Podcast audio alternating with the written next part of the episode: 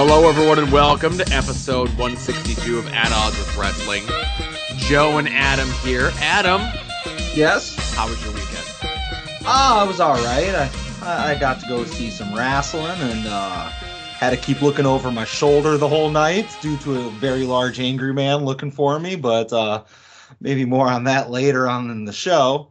Sure. You know, and it's funny, under normal circumstances, most people you'd know who they were talking about. But, Uh, but you have so many irons in the fire, get yourself into so many opportunities, if you will. yeah, Uh, yeah. yeah, I'm on a lot of people's lists apparently. Hmm. It's the list that you make that get you onto these other folks' lists, I think, is the issue. Uh, yeah, I guess so. And hey, Joe, didn't I see on on the the Facebook or I forget what they're calling it nowadays? I guess it's got a new gimmick now, but uh, uh, isn't it your wedding uh, anniversary today? Yeah, I was going to mention that during this day in wrestling history. Oh, okay. Uh, but that's that's a perfect segue, Adam. I'm gonna uh, hit the music for that. oh, you're hitting music this week. Nice. And now, At Odds with Wrestling presents This Day in Wrestling History. I missed one music cue. uh, and I'll say this: I didn't realize it at the time because, like, I do. I have a new way where I do the cuts on stuff, you know. Uh huh. and you know i did it and i think maybe there was an episode of and we'll get into this day in wrestling history i just wanted to make sure that i didn't forget out the music and write down the time and everything um where it was either you or uh matt the bassist as it were on one of the patreon shows where it was like yeah the first like 17 minutes is just dead air Oh, that was me pointing that out. okay Because I'm quality control. That's why I signed up for the Patreon. Right. So it was just one of those things where like I did all the editing and stuff, but I forgot to move the track to the beginning of the file. Yeah. Where I went and I looked and see when you had tweeted me on Friday like afternoon or whatever it was, like the show had already been up for like 12 hours, you know? Yeah. And I'm like, did I make a like how bad did I screw this up? And I went and I pulled up like the mix pad thing, you know? hmm And I'm like, oh, there's the cut. And I didn't like move the tracks and put the mute like put the song in, you know? hmm and I'm just like, eh, it's too late to fix it now. Like if I'd gotten it within like the first hour or two, I Yeah. would have did it. But like 12 hours, I think like, yeah, the window's closed. You know, there's nothing I could do at this point. At that point, like thousands of people have already downloaded the episode, so it's Yeah. like really no point, you know. Exactly, thousands, millions, if not thousands, right? Well, thousands of people listened to it. Millions downloaded it to listen to it later. Right. You know. Uh, but uh, on this day in wrestling history, Adam, in 2006, uh, from the ECW arena, Chikara held the Cybernetico Forever event, uh, which also featured such matches as uh, Rorschach taking on Reckless Youth, uh, Excalibur taking on Player Uno, who you might know better these days as uh, Evil Uno. Is that his Oh, name? You, you got evil sense now. Yeah. Right. Uh Shane Hawk taking on Twiggy, which uh you know, we could talk about it. Uh, uh we'll come back to that here in a second. Um Max Boyer taking on Eric Cannon. Uh the Order of the Neo Solar Temple, which was Crossbones, Hydra, and Ultramantis Black, taking on Equinox, uh Fire Ant and Soldier Ant.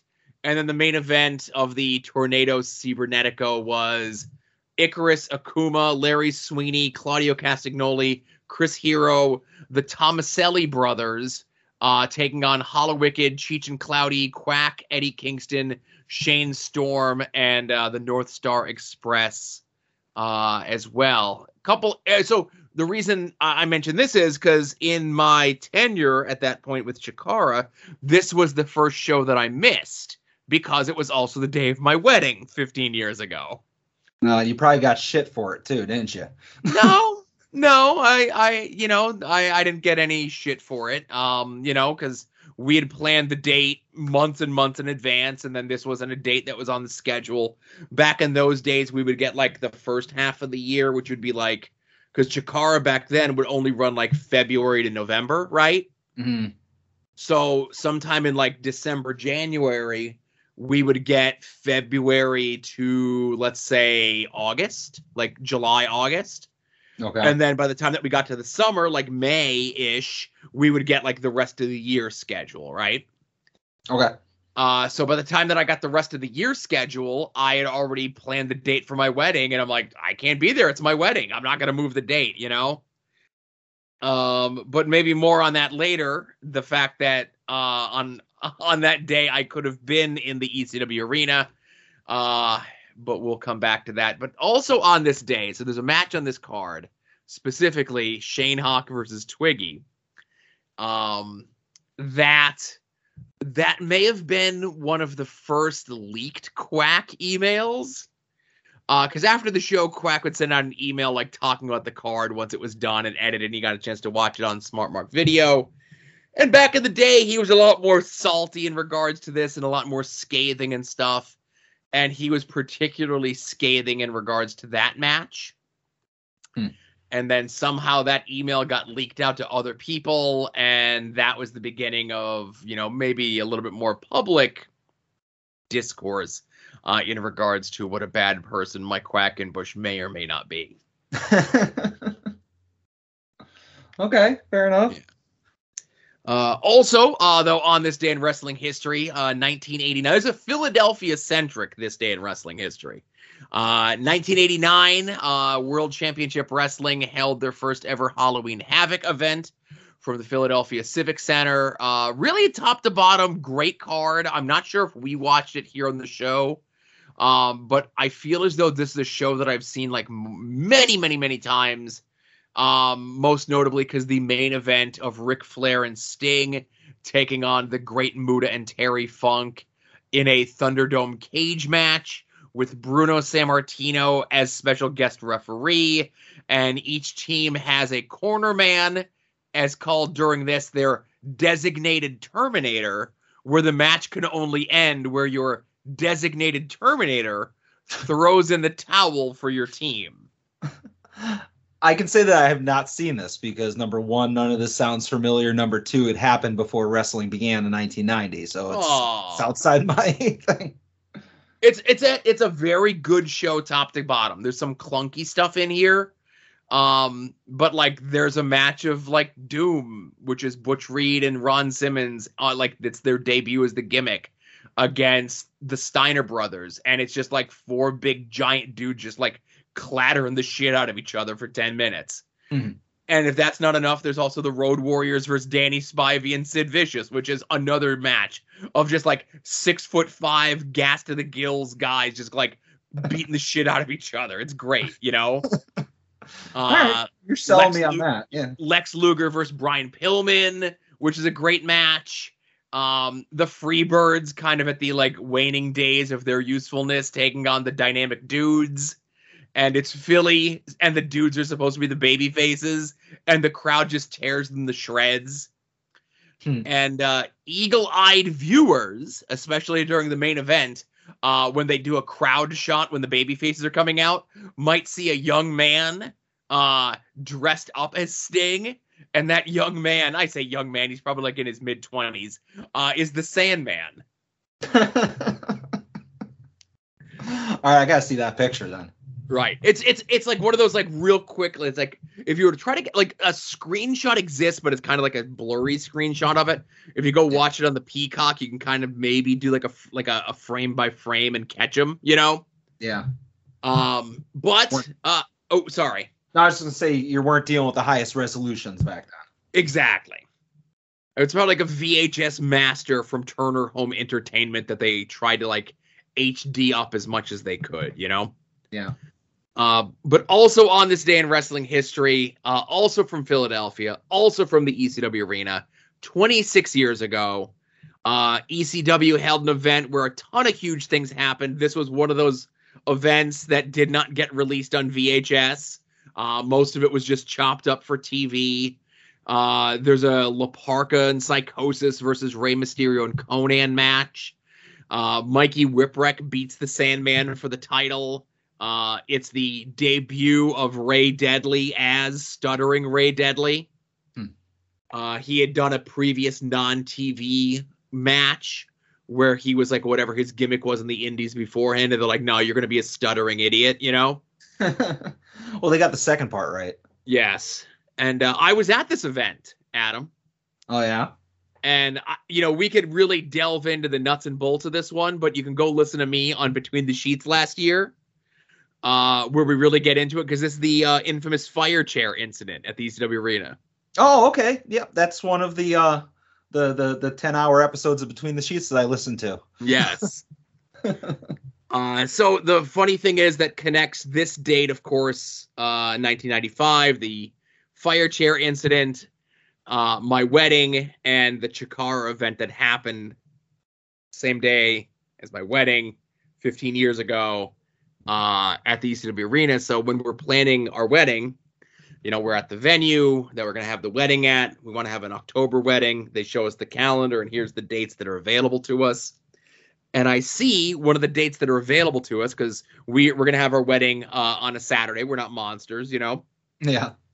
And uh, I see the 28th of October is available, and I go, "Ooh, we're gonna pick the 28th of October." And they're like, "Oh, that date's available," and so on and so forth. And the reason I picked that date was uh, because something, ca- you know, something uh, uh, uh, huge in my life had already happened on October 28th.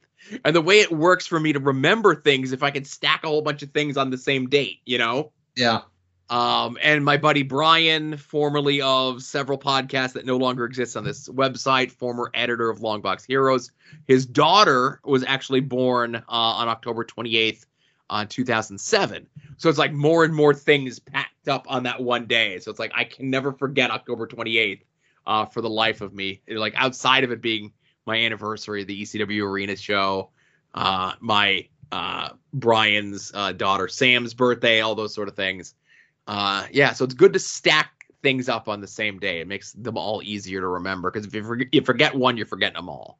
Yeah, hopefully at some point, like maybe in the future on October 28th, something good will happen in wrestling that didn't happen in Philly. I don't know. Philly seems to be a hotbed for professional wrestling. Yeah, well, better than New Jersey, I guess. Yeah. No. So that's it. That was, uh, like I said, a busy day in wrestling history. Uh, Adam, uh, let's get into our likes and our dislikes, huh? Sure. I guess I will start things off, and I'll start things off with a dislike, Joe. And I think this is an obvious one. You know, I'm sure that we might cross over on it. And, uh, you know, you never want to see anybody lose their jobs. So this one sucked. Uh, so, but since the last time we recorded, uh, Brian Myers cut Manny Lemons and Sam Beal from the learning tree. Uh, you know, obviously, you know, you can expect it with Manny Lemons, but the Sam Beal one was a shocker. You know, you you thought that they would have seen more in him, but uh, you know, when Beal was future endeavored, it was heartbreaking. And uh, you know, the how to be a professional segments are my favorite thing about Impact. You know, other than spooky Brandi Lauren, and uh, it was really just sad to see you know that roster cut down like that so unexpectedly. And uh, I guess other people got released this week or have the ability to go looking for other jobs, but this is the one that really registered with me. Well, uh, you know, uh, if you were watching, well, before we started recording, of course, I was able to watch before the impact, which I didn't even know was a thing. Oh, that's Uh, basically how you watch like the entire pay per view without paying for it. You just have to watch because they show like the entire matches, like cut down a little bit. But you know, like if there's a pay per view this weekend, you put on uh, the before the impact, and they're like, oh, here's all the things that happened. You know? Gotcha.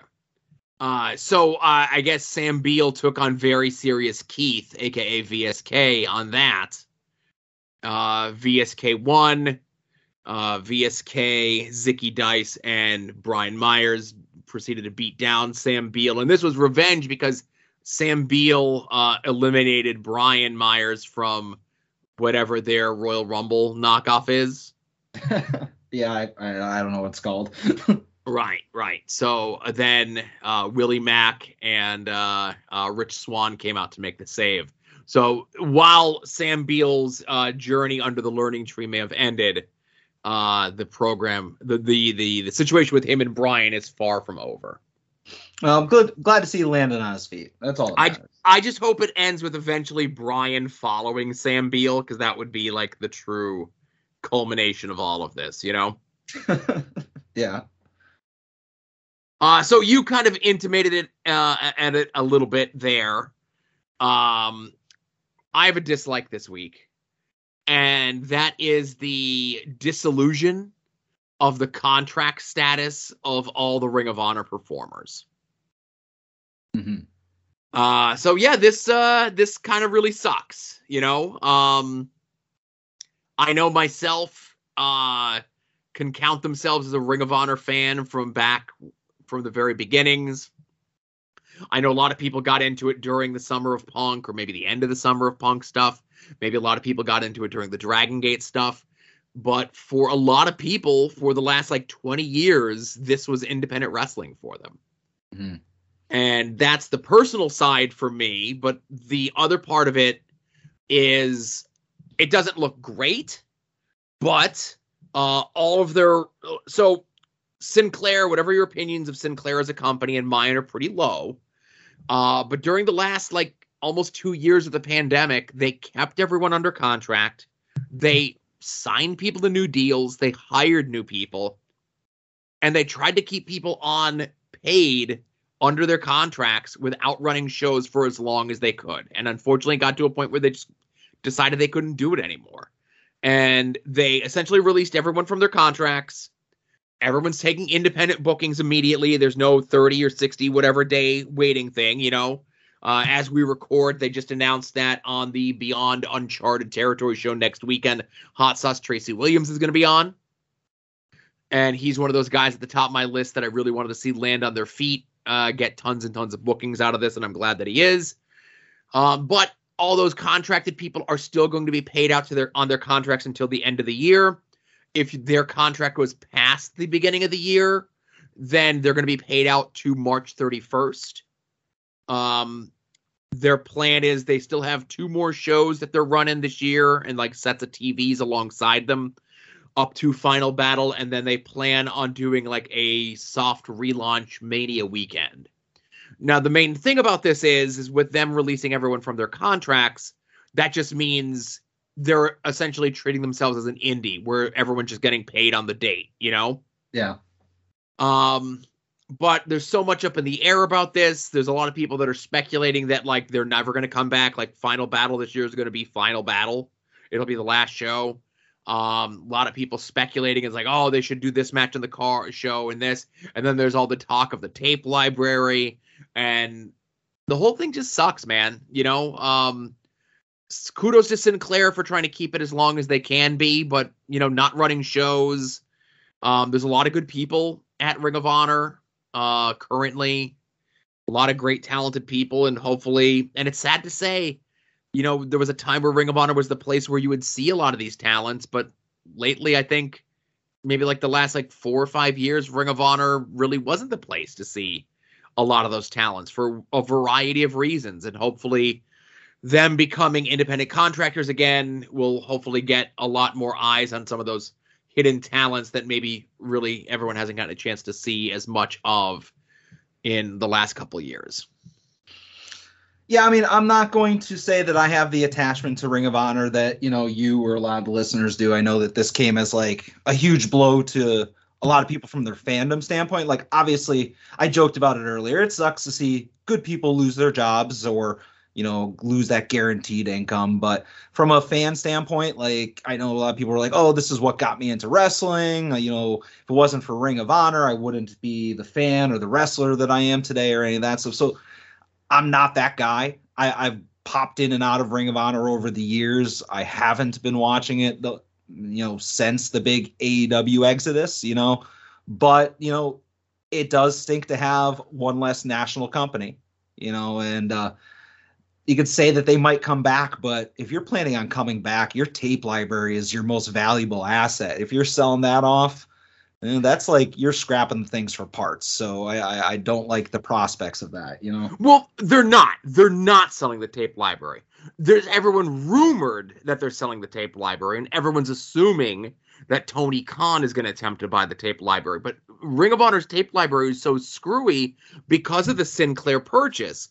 Sinclair only has access that they can like as far as we know from 2012 to current, which is still a lot of stuff, man. Like that's the the beginnings of the elite and AEW as we know it. And included in that is All Out.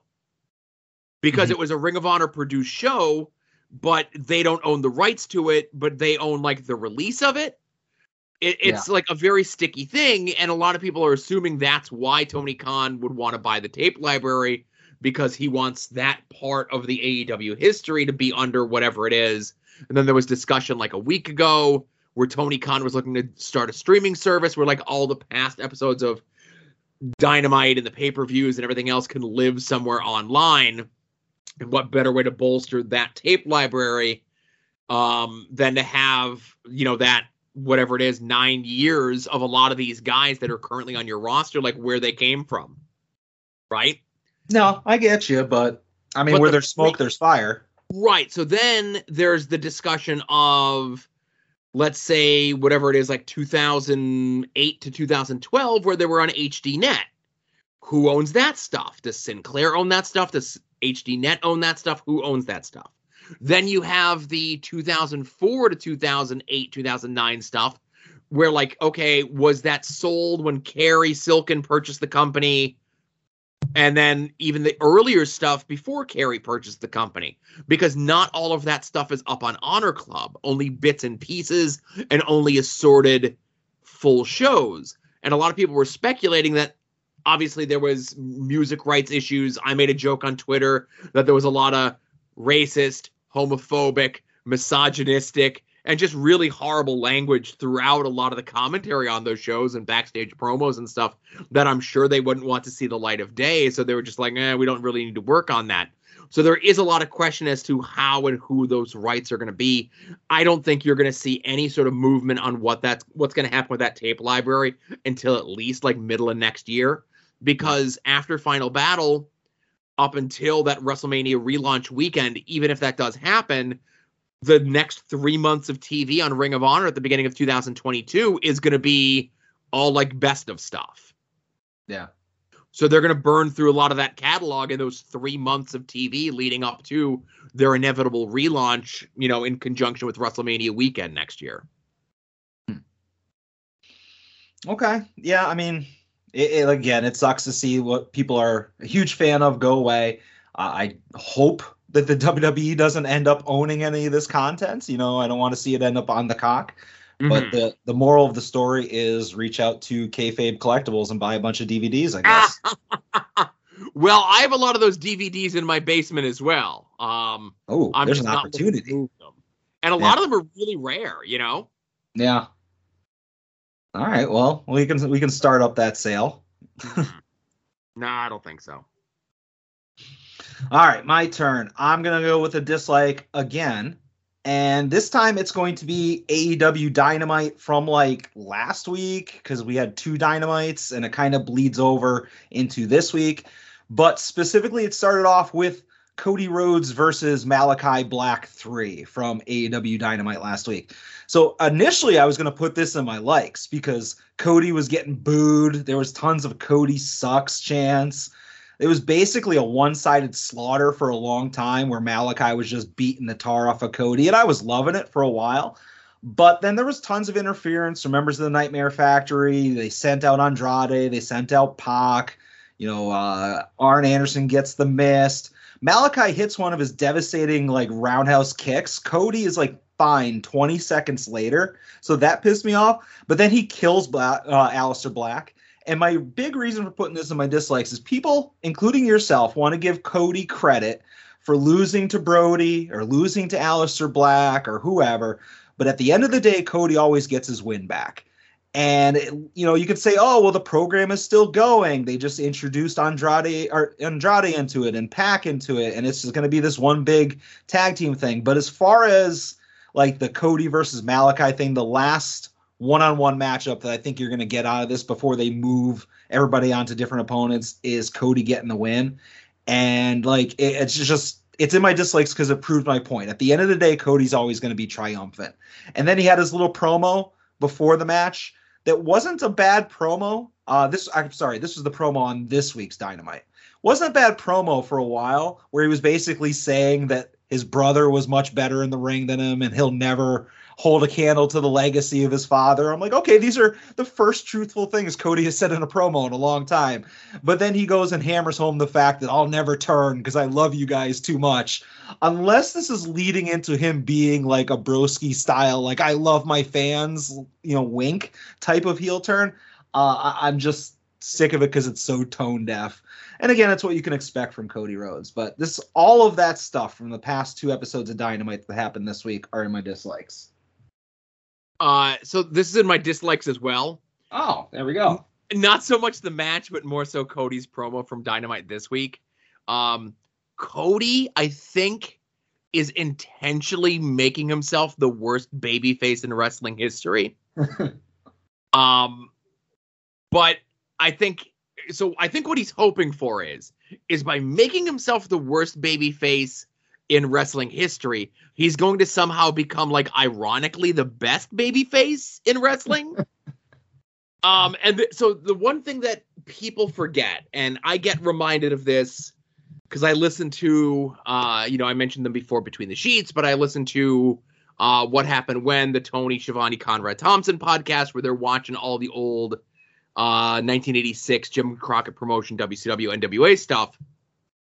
So, like, there'd be times where Dusty would come out and cut promos, and like the crowd, like, and Dusty was supposed to be positioned as like the number one babyface, and the crowd would heel on Dusty. And Dusty, during his promo, would start healing back on the crowd in like 1986. So people forget that. You know, you, you just remember all whatever it was about Dusty and like this image that we've all created, but you have to also remember it's been maybe the last like five or six years, maybe since Dusty's passing, and then maybe his time in NXT with working with like that crop of WWF people that for a long time both like smart fans and not so smart fans and letter writing letter like sheet fans all hated Dusty. It said he was the worst. He was past his prime. He never put anyone over. Um, he would cut these self-serving promos that went nowhere and benefited no one. Um, he would always make sure that he was right up next to the hottest acts when he was no longer the hot act. Does this remind you of anyone currently? Mm, no, it's not ringing a bell. Okay. uh, so again, I really can't rag on Cody the man that much, but this promo, like I, I like the match on Friday. I get where you're coming from. Like it ends with Cody wins, LOL. But the the part of the promo where he's like, uh, on on Wednesday this week, where he's like, I had him in the double underhook, and I could have did the Tiger Driver '98, just like Excalibur called it, uh, or I did that move, but I could have did another move, and you all know what move I'm talking about, and then I could have been just like that guy who does that move, and under normal circumstances, you want to poke fun at what WWF did to some of these guys and what Triple H did to some of these guys, but I don't know, like the last two months, Triple H is like in poor health and maybe like super ill.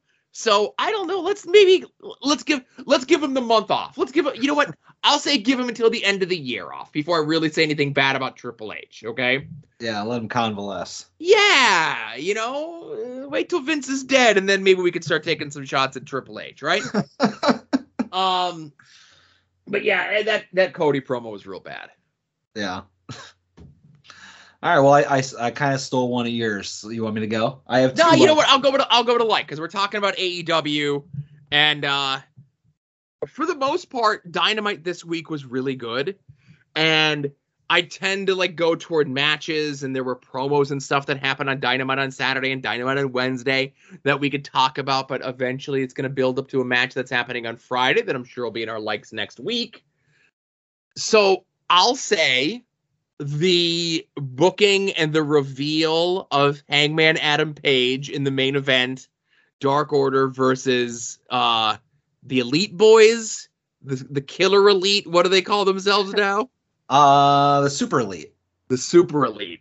Yes. Um, See, Joe, it depends on what guys you have in there to get a different name. Because if it's if it's the Bucks and Kenny, it's the elites. If it's the Bucks and Adam Cole, it's the SuperKliq. But if it's all four, it's the Super Elite. That you got to know your elite lore, Joe. No, no, it's it's it's the it's the elite boys. But I, I thought the way that everything was set up, I love a good Halloween costume wrestling match. There was a lot more little stuff in there that people were pointing out specifically seeds of stuff between Kenny Omega and Adam Cole.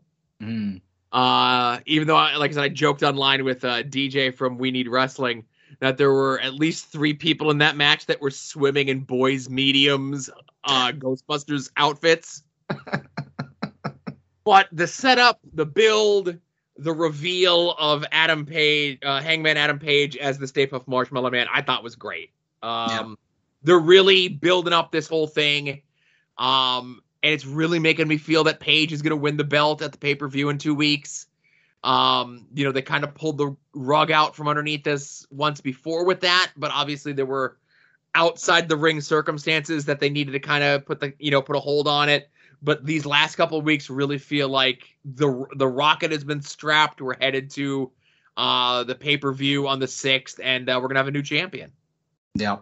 Now, Joe, this was also in my likes this week. Hey, look at that! All this crossover. For many of the reasons you said, I will just throw in. Uh, obviously, you mentioned all the costumes. Uh, I will give the flowers to the elite for their Ghostbusters gear. Uh, I know you won't. Uh, the uh, the Dark Order with their kind of mix and match themes. We had uh, a Kratos sighting, the second one of the week. Uh, we had Anna Jay, who admitted on Twitter that she accidentally dressed as a girl cow instead of a cowgirl, which I think is just brilliant. But I, I love the Halloween theme to it. I can watch the elite versus various members of the Dark Order over and over again. I think that those stables have great chemistry together. And I wish I hadn't had this the reveal of Hangman as Stay Puft spoiled on me. I was watching the show maybe an hour or two later. I actually tried to consume the entire week's worth of wrestling last night. You know, so I was watching last night's uh, Dynamite at probably like two o'clock in the morning, and by then, out of boredom, I was scrolling through Twitter, and you could not avoid the the gifs and the pictures of Hangman, you know, doing the reveal. But when I went and watched it back, that reveal just tore the roof off of that building like it was CM Punk or Daniel Bryan, you know, showing up. So if they do not give the strap to Hangman, I'm going to have to question some of the praise that I've been heaping on AEW lately. But I think that it will happen.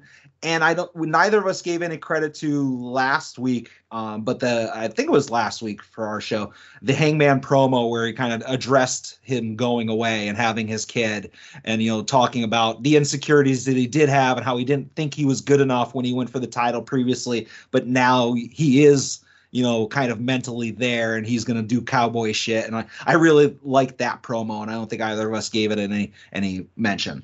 No, it, it was um the first Saturday night Dynamite, so that would have been like two weeks ago, I guess. Yeah. It's very hard to keep these things in order now. Yeah, um, it was really good, but I think there was just other stuff that kind of like bumped it from whatever our respective lists were, you know. Yep. Sometimes, sometimes I sit here and I'm like, ah, this will probably be something that'll end up on Adam's list, so we'll, uh, you know, I, I feel safe leaving it off my list because Adam will probably bring it up. But like this week, I'm like, I don't give a shit. I'm putting the stuff I want to talk about on on my list. Whether we cross over as we have on like two out of the four things, and I have a feeling we we might cross over on one more. Um, but yeah, just this is the way the show works sometimes, you know. yeah. All right. Well, I have a like left. All right, go ahead. All right, strap in. This was a this is a big one. All right, All right. I, it might surprise some people, but my final like is like all of NXT Halloween Havoc. And let me go down. The, oh, I'm sorry, NXT 2 Point Glow Halloween Havoc. So Jonah, I- is this you? no, let me start from the very beginning. We had a Stairway to Hell ladder match with Gigi Dolan and Jacy Jayne versus Io Shirai and Zoey Stark versus Indi and her friend. Now, what happens when you take a bunch of green as grass wrestlers and tell them to put on an NXT quality ladder match? Uh, murders are accidentally done left and right, which was just pretty interesting. Zoey almost blows her knee up, totally nailing a top rope twisty splash. Io takes like a neck first dive onto a ladder to the outside. I've turned a corner, Joe. I am a toxic attraction mark now. To and, and to to quote a great man from another podcast, Sup, Gigi Dolan. Uh, but uh, later on in the show, my favorite stable got even stronger when Mandy Rose won the women's title in a hardcore classic. Uh, we had great, great party scenes. We're getting glow, Joe, because there was lots of dancing in that party scene.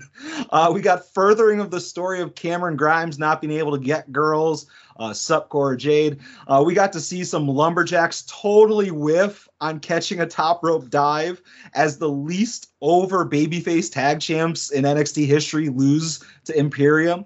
Uh, then we got to see Ciampa dressed as Kratos plus the cinematic story of Melo and Trick trying to get the North American title back from Gargano and, and Dexter Lumis. I actually watched this show and between like like covering my eyes out of horror because I'm like, oh my god, these people are going to kill each other legitimately in the ring. And like legit laughing at the the Gargano stuff and the party stuff. This was the first episode of NXT I've enjoyed in a long, long, long time. So I am somewhat ironically and somewhat unironically putting this episode of NXT into my likes. Yeah, we didn't cross over on that. um, this was fine. I, I get what they're trying to do. Um, the the biggest problem, of course, is a lot of the stuff that you mentioned with like taking huge risks with people that aren't ready to be taking these sort of risks um, whether it be Io Shirai like getting murked on that ladder spot, um, Zoey Stark botching that 450, nobody catching the dive in the main event. Uh, those sort of things I'm concerned about. I get you want to treat this more as a developmental thing, but we can't be doing big, crazy matches like this. Yeah, it's but a, if you're gonna, you, if you're gonna, it's kind of like a car wreck. You got to watch it. I guess. I don't know. There's so, there's a lot of there's a lot of wrestling for me to be watching, uh, and I'm not gonna say that I'm not gonna watch NXT because I do watch NXT. I just watch it Wednesday morning and stuff.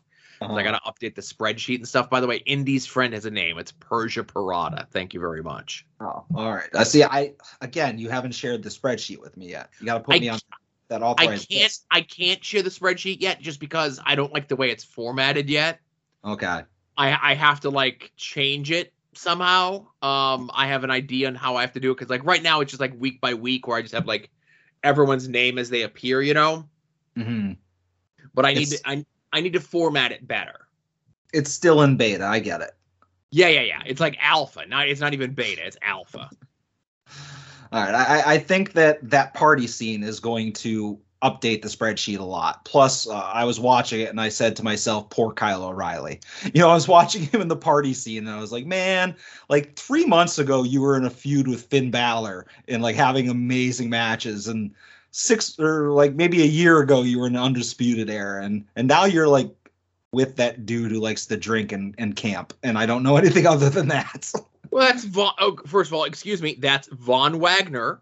Uh, this week, he and Kyle are friends, he's also very unconventional. Oh, oh, that there we go. That explains it. but um, no. So okay. So when I was cataloging the the party, uh-huh. I only added them to the spreadsheet if they had a speaking role. They had a speaking role. No, but what I'm saying is there was a lot of people in that party scene, but there were a lot of people that didn't have speaking roles. Oh, okay. They were saying Kyle didn't. I no, Kyle did. Uh, they were dressed as uh, what? Uh, Von Wagner was dressed as Brad Pitt from Legends of the, of the Fall, uh, which is hilarious because he looks like a Cro-Magnon man.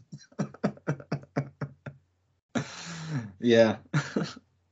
All right. So I'm, again. I, am glad you're enjoying your your NXT 2.0 glow. It, it was a one time thing. You know, it was maybe just the Halloween Havoc glow that was on it. You know, pun not intended, but right. so my, all... my last like, Adam. Yes uh, would be the uh, LVAC show this past weekend. Yeah, I, I figured I'd save that for you. Top to bottom, had a great time. Um, you know, it was a really good show when it comes out at Smart Mark uh, or the Square of Opposition site. You know, it's not going to stream on Jerry's Internet Wrestling Emporium. Sadly, that's still a sticking point. You know, we're working on it. We're working on it. Uh, but definitely check out this show. Um, like I said, a lot of great talent, a lot of new faces on the shows, a lot of returning faces. It was good to be back in Sokol after almost two years of not being in that building. Mm-hmm. Um, I got to call matches with Mantis. I got to call matches with Avery Good, comma professional wrestler, and uh, something that I didn't realize uh, would ever happen is I got a chance to call a match with uh, Ian Riccaboni, currently of Ring of Honor. Yeah, no, I saw that. That was awesome. Yeah, uh, Ian is arguably one of the best guys out there. Um, and I think just because he just does Ring of Honor mostly, um, a lot of people don't realize how good he is at his job. Um, but with everything that happened with Ring of Honor these last couple days, I think a lot more people are like, yeah, he's on like the short list of people that immediately should be like if if you're Tony Khan or if you're Scott D'Amore, if you're whoever, and you could only pick three or five people or whatever it is from Ring of Honor, like that's all the budget, quote unquote, will allow. And if Ian's not on that list, then like you're making a mistake because he's just like unbelievable at his job. He came in at the last minute. Um, if you, Adam, remember the guy who cut the promo coming back from intermission, the guy in the spangly suit whose name I forget. Uh, I remember that he was in a spangly suit, but I also forget his name. Yes. Yes. So he was originally slated to do commentary for that um, match, and you know after the meeting, my I I grab Mantis. I go, hey, we got to go grab so and so and make sure that he's good to go because he's slotted for commentary. I just want to get with him and make sure he's you know we're square in what we're going to talk about. And uh, we go up to him, we find him, and uh, Mantis like, "Hey man, you're you're good to go for commentary in that match." He's like, "Oh no, there's no way I'm going to be able to do commentary." so we had to scramble to find someone, and we were just trying to kind of work out the pieces. Uh, Bakabella was going to be in, but he ended up leaving like right after intermission because he has a long ride home uh, back to Central States or wherever he was working that night. And uh, as like intermission is like wrapping up, Mantis is like, "Yeah, it's gonna be you and Ian." I'm like, "Oh my god, Ian's here! That's amazing!" It's like, "Yeah, you guys are gonna call that match." I'm like, "Oh my god!" Um, so that was like a really cool moment for me. It's a lot of times like I'm at the point where I've been doing this for so long, and I currently do it so infrequently. Um, I don't realize like, oh, I have this bucket list thing or this bucket list thing. I don't have a list of these things. I don't have a list of demands that I'm going to make to anyone of what I want to happen in the remainder of my wrestling or podcasting career. You know. Yeah. Um, it's just I kind of sort of fall ass backwards into these things. And uh, one of them was getting to call an Alex Shelley match and getting to call an Alex Shelley match against um, one of my very good friends. Uh, and to see that that match was amazing. Uh, like that's like not to take anything else away from the rest of the show because the rest of the show is exactly what you expect from an LVAC show. Uh, this match, Avery Good against Alex Shelley, would be a four plus star match on any card that you put it on, LVAC or otherwise. And it was just amazing that uh, the LVAC guys got that match. Um, you know, just the way things kind of worked out. And uh, it worked out well for Alex Shelley. It worked out well for uh, Avery Good, and hopefully it does well for like DVD and MP4 sales. You know? Yeah. Uh, as a fan, like obviously, I, I went to this just to, you know, as a fan, hit the bar, started chants, you know, just sat in the crowd or stood in the crowd and, and had a blast. So as a fan, the reveal of Alex Shelley being the mystery opponent, you know, you didn't give me the Iggy, nobody told me beforehand. So I learned what everybody else learned. I popped huge for that. The match, as you said, was phenomenal. Uh, I think, and I, have heard this many other places. I, I believe they said it on uh, on Final Wrestling Place that uh, uh, this match I'm sure will happen for bigger stakes very soon, and rightfully so. You know, but uh, I again I'm not gonna go up and down the card, but you know the scramble match. Or I'm sorry, not the scramble match, like the big tag team match that had like Dan Champion and K- Kaya McKenna and CPA and Lucky and all those guys in it. That was a really good time. Um, my only problem was like I'm standing in the front row, like I'm right next to the ring. And after the Boars match, I was like, "Hey, buddy, what's going on?" You know, and I'm like, he kind of comes out with the ropes, like I think he's gonna dap me up, but the guy took a swing. He, he literally went to kick me. Like if it wasn't for my quick maneuverability, uh, I would have got kicked right in the mush, and I would not have recovered from that. But uh, yeah, again, I, am very worried about the fact that uh, a very, very, very large man is hostile towards me. But other than that, like that was very sobering. I'll tell you that. Like, uh, but other than that, it was good to see Brett and DJ there, you know, out and about uh, with their uh, spiritual advisor Doug. It was good to see your wife there and see you in person again. But the LVAC shows are amazing. Like they took very good care as far as like making sure as you were coming in you know, you had to show your ID to make sure you're over 21. I just barely made it for that. Uh, you know, show your Oh, boy. vaccination, show your vaccination card. Had to be masked up for the whole thing. Um, I got some free masks. I got a free LVAC burger towel, which was nice. but like, it was just a really good time. Uh, I wish I lived closer so that I could have like partied, you know, downstairs and not had to like, you know, make the trip back home. But uh, really good time. It would have been in my likes if I didn't think that you were going to already talk about it. For sure. And I'm glad you called them burger towels because I was calling them burger towels on commentary as well. I learned from you, sir. Uh, I'm glad my influence that I steal from other people is reaching uh, more and more folks without having to give credit to those problematic folks that say these things originally. Exactly. You're you're giving it a, a new coat of paint and claiming it as your own. Yes, perfect. So that's our likes and din- dislikes. Uh, let's get into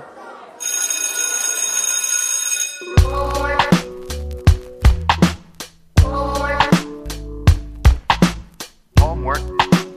Homework. It's an obligation you owe your family and yourself. Home, home, homework. Homework. It's an obligation you owe your family and yourself. The homework uh, that I assigned from this past week. Uh, now, uh, so what I assigned Adam was uh, 2012's uh, King of Trios Night Three from Chikara. If you did not get a chance to watch this, it does exist over on uh, Jerry's Internet Wrestling Emporium.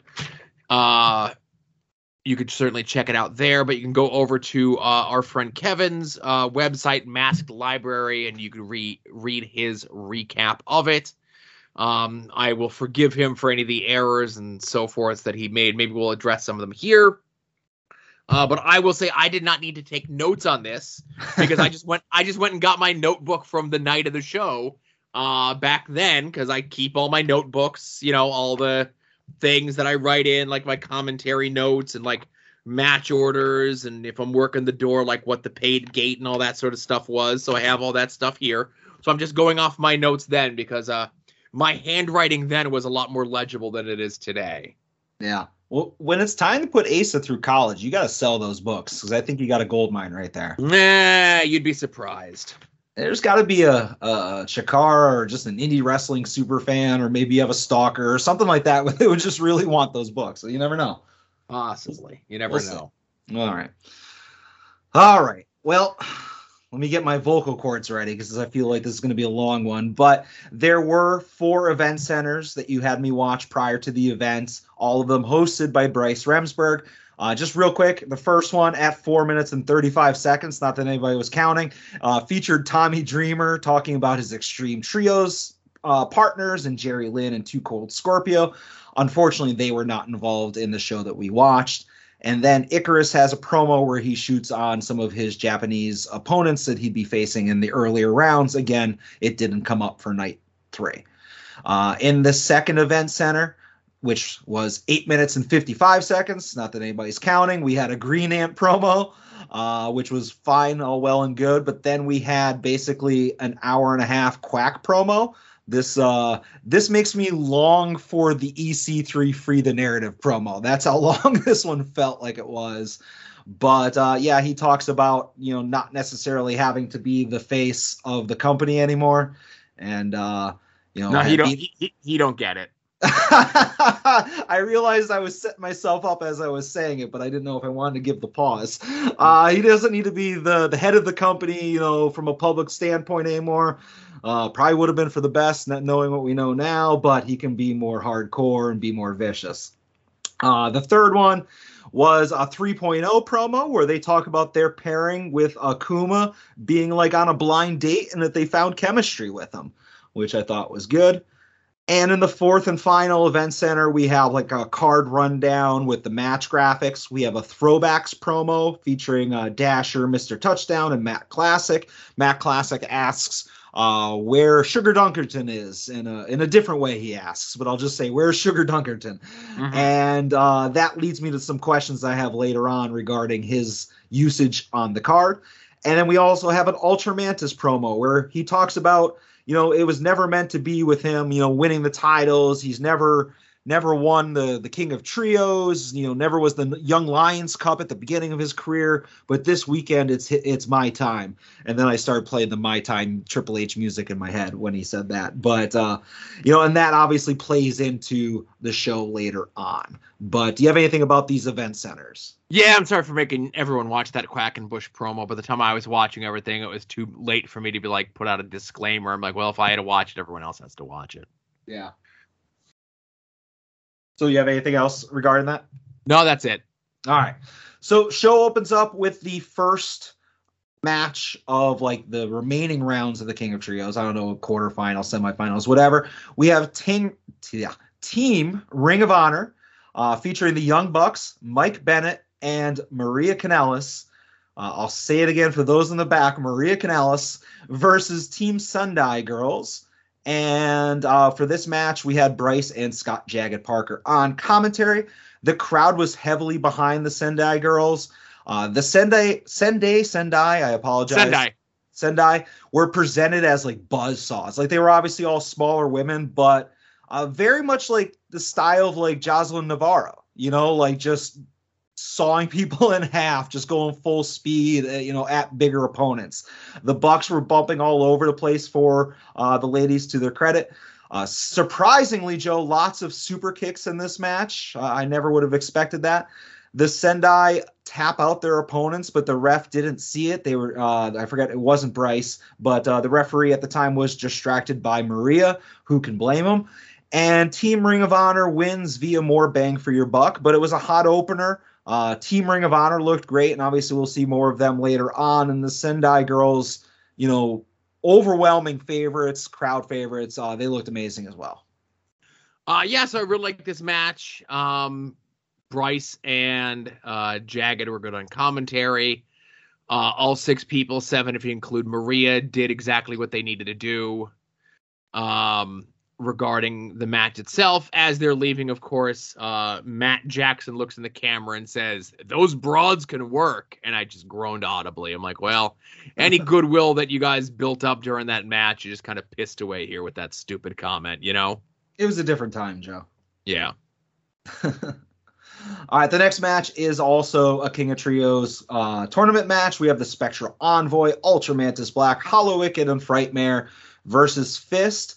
Uh, Chuck Taylor, Icarus, and my autocorrect on my computer changed it to Garbanzo, but it is Johnny Right. Gargano. And uh, this before the match, we have a Fist promo. Uh, Bryce and Brendan O'Donnell on commentary, I believe. Yes, uh, Brendan was, as Bryce mentions, just to kind of get that out of the way before, so I don't forget. Uh, he was titled the concierge of Chikara. Like he would do kind of like the pre-show before Gavin Loudspeaker would come out, just kind of going over the rules of Chikara, no swearing, you know, dives and that sort of thing. Maybe hype up like whatever like raffle was going to be going on that day, just so Gavin could get into the show. But Brendan is the guy who built the big entranceway, and he built a lot of the sets that you would see uh, in Chikara going forward from this point on. And it was just an opportunity to get give him a chance to try out commentary, you know. Okay. Is he responsible for like the honeycomb design that was Yes. later years? Okay, nice. Uh, Frightmare in this match is hobbling around a lot. Uh, he sells it throughout the both appearances. Spoiler, and this is based on an injury, uh, kayfabe injury, I assume that he suffered at the hands of the Batiri the night before. Correct. All right. I love how the again this is not new. We've been talking about this before, but I wrote it down just to give credit. I love how the whole concept of Icarus taking his shirt off is a huge heel move. Uh, it, it does not get old to me. Fist at some point tries to use the baby powder gimmick. It is thrown at Icarus by mistake. Icarus accidentally pedigrees Chuck Taylor, and Mantis gets the pin to advance. Now, I mentioned earlier that I was going to ask Sugar Dunkerton is now associated seemingly reluctantly with Fist, but he was with the throwbacks on the last Chikara show that I watched. What's the deal there? And obviously, what's the feedback on this match? Uh, so I thought this match was exactly uh, as it needed to be as well. Um, it was good that we had like the two quote unquote outside teams against each other and the two homegrown Chikara teams against each other. So we'd be guaranteed a Chikara homegrown versus an outsiders team in the finals as years would go on. We would more often see the finals in the King of Trios being two outsider teams against each other. So it just made me feel good to like this sort of nostalgia toward the Chikara stuff that we were seeing like a homegrown team make it to the finals. Um, so when the decision was made last time that I assigned a Chikara show that I just did clips, right?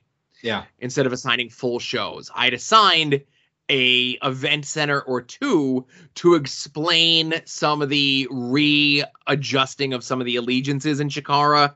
Um, you know, the Green Ant promo that you mentioned from the event center, how it wasn't like the actual colony because Wink put together everyone's favorite members of the colony Red Ant, Green Ant, and Blue Ant. And he also says, Sugar Dunkerton, you're now in Fist. Oh, okay. he just I'm- assigned these people. We did them on an event center maybe like Yeah. a month ago. Um, and then there was also like an Icarus and uh, Sugar Dunkerton promo where Icarus was just kind of like giving Sugar what for. Okay, that it slipped my mind. And, and as far as the outsiders winning the AAA or being down to the finals of the AAA, that was what happened. Or I'm sorry, not AAA, the King of Trios.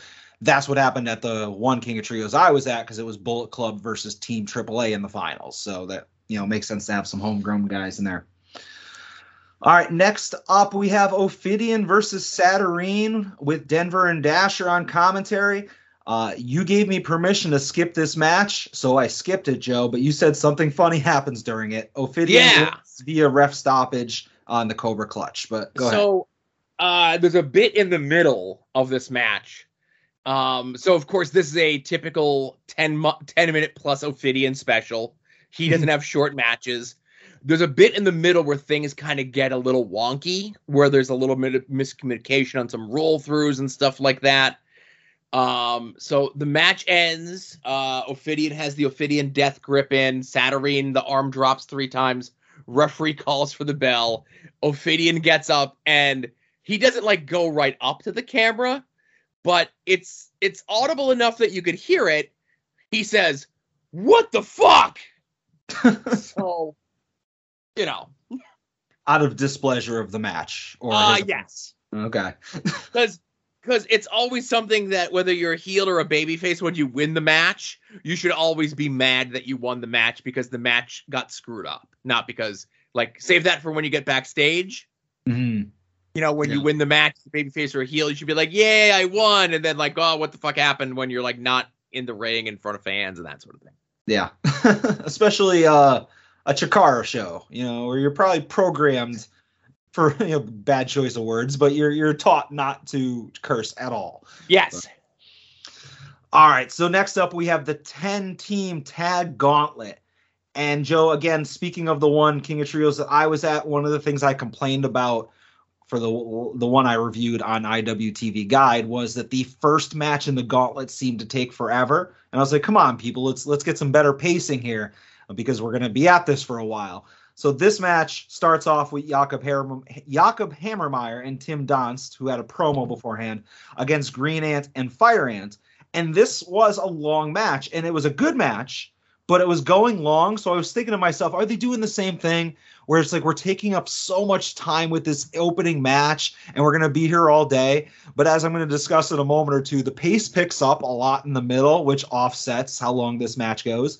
But to this match's credit this is a lot of Donst again not liking the fact that Jakob is claiming to be his best friend. Donst is using Jakob as a weapon, disregarding his health. Uh, eventually, Jakob takes a bullet for his best friend. You know, takes a spear or kick or whatever it was.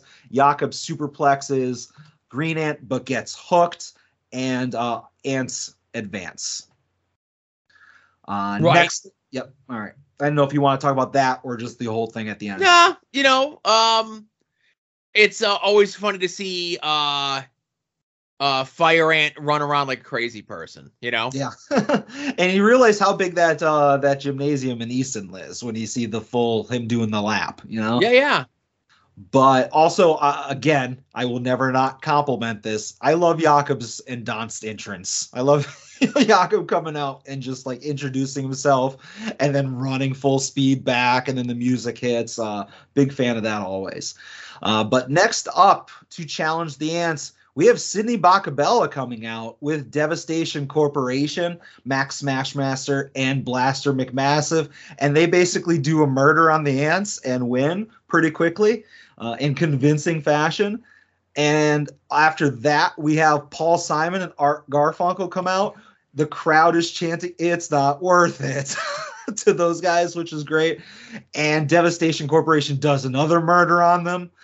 Uh, Jolly Roger comes out along with his partner Lance Steele, returning to Chikara, I believe. Devastation Corporation, you know, it's not quite as big of a squash as the previous matches because obviously Lance Steele has the armor, which makes him impervious to a lot of chops. But Devastation Corporation is so strong that their chops are able to penetrate the armor. And uh, it's also pointed out in commentary that uh, DevCorp never leaves their feet in any of these as they're just killing people. They uh, obviously advance, and at this point, they've earned enough top dog tokens to get a shot at the Chikara uh, tag team belts. And uh, when they win their next match, spoiler, against jo- Johnny Miyagi and Ralph Macchio Jr., they actually get a fourth uh, token, fourth, uh, whatever it's legitimately Oh, called. fourth, fourth, fourth point toward contention. Yes. Yeah, a fourth point towards contention. Show some respect.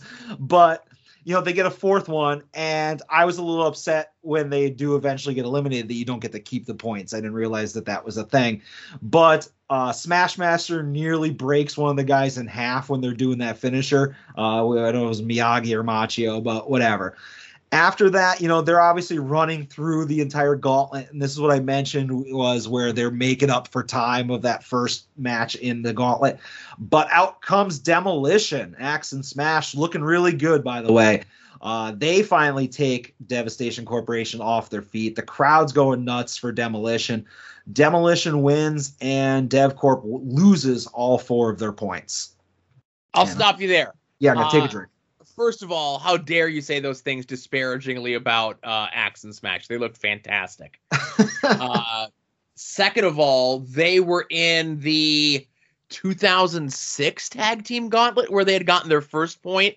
So now here it is like that loop needed to be closed that they had one point previously. So it needed to get to the get them to a point where like that point is acknowledged and then that point eventually gets taken away from them. Um, in retrospect, I understand why it was done. Um, but this early into Devastation Corporation's run, they should not have um been put in the ring with Demolition. They should have waited until Devastation Corporation was more established because they're only characters here in Chikara for like less than two months. I, I get the idea of wanting to protect them, you know, and make them look like monsters, and I think they did a good job of doing that. As somebody that's not invested in the product but is viewing it as an outsider, I don't feel like they lost anything losing the demolition. I get demolition's 150 years old, but you're in a company that embraces the the whimsical side of wrestling, and I I, Sure. I, see, I see no problem with de- uh, them losing the demolition there. You know, Right. but uh, speaking of looking good, out comes the powers of pain, Barbarian and Broski. I'm sorry, Warlord, and uh, lots of uh, feeling each other out during this match. Warlord still looks amazing and all natural. And uh, you know, after some brawling and some posing, the powers of pain win via big boots. So again, another nostalgia act coming out. And to mention that you have to take away that tag team point, I guess Chikara's really big on clearing the books, making sure nobody keeps those points. You know, they they gain interest or something like that. Exactly. And lastly, out come well, not lastly. Uh, next comes the one two three kid and Marty Jannetty. Uh, they basically have a little bit of a match with the Powers of Pain.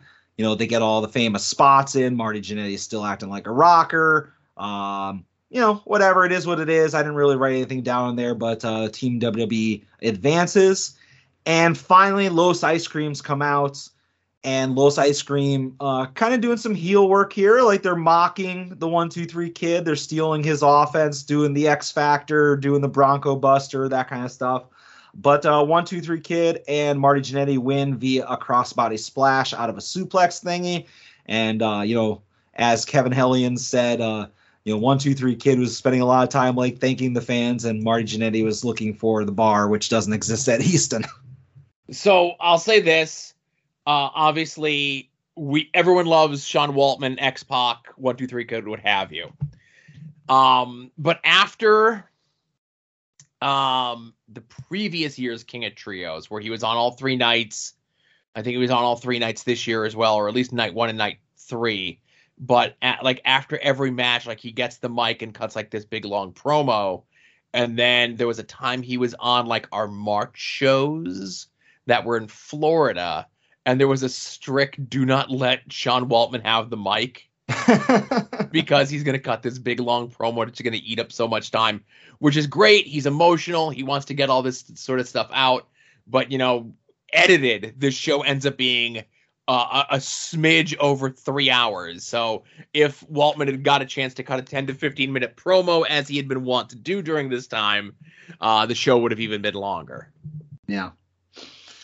All right. Next up, I think that anybody who watches this show that is of a like mind of myself, and shame on you if you are, but this next match is a master class in what should be on every indie show, and that is Darkness Crabtree, uh, John Sanders, Colt Cabana, and the Swamp Monster with Drew Gulak and Orange Cassidy versus uh, Ebessan Taki. Help me out here, Taki Keto. I don't know because my autocorrect probably butchered what I typed in here. Uh, Taki Yokita, yes. Taki Yokita and 3.0. I apologize. I, I, do not trust my own writing on those. Uh, we have Leonard F. Chikarson and Steve the Turtle Weiner on commentary, along with a goddamn rubber fucking chicken, which I wanted to turn the, the audio off of my TV. But this match is just a tour de force of comedy greatness. There's there's spots where like Sanders is trying to catch chops to the head thrown by Big Magic, and he's either too early or too late or way early or whatever. Swamp Monster smells bad, but LFC says he doesn't smell that bad. Colt Cabana kicks out of consecutive five consecutive pin attempts, including one from Bryce of all people. Crabtree multiple times is like falling asleep and almost dying. You have a duck duck goose game that breaks out in the middle of it, uh, the match. Jagged Parker being the smart man, he picks Crabtree, who obviously is not the fastest person there. Uh, Bryce eventually pronounces Crabtree as dead, puts a towel over his face. But uh, Big Magic brings some some uh, Red Bull and brings him back to life. He's a house of fire for a few moments before that eventually gives up. 3.0's team gets the win. Uh, there's match of the year chance. The Swamp Monster goes ballistic and he's taken out by security, uh, including one very large gentleman who I know I would never, ever, ever cross. Um, but uh, this was like a really, really fun match. Uh, again, I like this stuff, and when his stuff is done well, uh, it's really good, and this match had like tons of it. And if you didn't like it, eh, I don't know what to say. We're not going to be friends. Right. Uh, so, um, this match was fantastic. It was a blast. Yeah. Um, I do have nitpicks about the match. Um, no, no, it's not what you would think. So the only nitpick about the physicalities of the match is that I'm sad that we didn't get a chance to see Swamp Monster do his low key routine uh because have you ever seen like low key during this era or prior uh what his like comeback would be? Like swamp monster does that. Um that being said um i thought my performance on this match outside of maybe two lines the one where i said whatever the hell orange cassidy was which was orange cassidy's debut appearance on a chikara show mind you. Oh. Uh and the part where Swamp Monster and I forget have like their initial like standoff. And I make a remark that like if you haven't sent in your observer ballots yet, hold on because I have a feeling we're about to see a match of the year candidate happen before our very eyes. Um, I felt as though my commentary ruined this match. Um, because a match like this where it's less moves and it's more haha, the job of the commentator is to call the action, but there is no action there's just like spot like haha spots and mm-hmm. if you can't understand what the haha spot is by seeing it with your own eyes, then I'm just telling you what the joke is. And there's nothing better. The only thing that makes a joke better is having it explained to you by a third party. Yeah. And I think I did a very bad job of it. Um, I really this this was one of the times where I really hated my performance in the match. So I apologize to everyone involved and anyone who watched it. And I'm not I'm not I'm not like doing a bit or something like this. I thought I really sucked in this match. I, I'm gonna be honest with you. I think that I, I I shoot straight with you when it comes to commentary and stuff like that. You know, when it comes to this match, I was so engaged in the match, like my eyes did not leave the screen, and I just had a grin from ear to ear. Aside from the uh the chicken that was piercing my ears, like Mhm. I didn't really pay attention to commentary on this. Yeah. So you didn't detract from the match, but like I, I can't remember two things you said on it, but it was only because there was so much bonker shit happening in the ring that I was like one of those senses went away. You know, like my audio Right. sense went away at some point. So uh, it, you didn't take away from anything. I'll say that. Okay. You And this one of those and this one of those bounty matches where there's stories I could tell you about this match. Yeah. Um, but it ain't gonna come free. it's that at odds Patreon, everybody. Yep.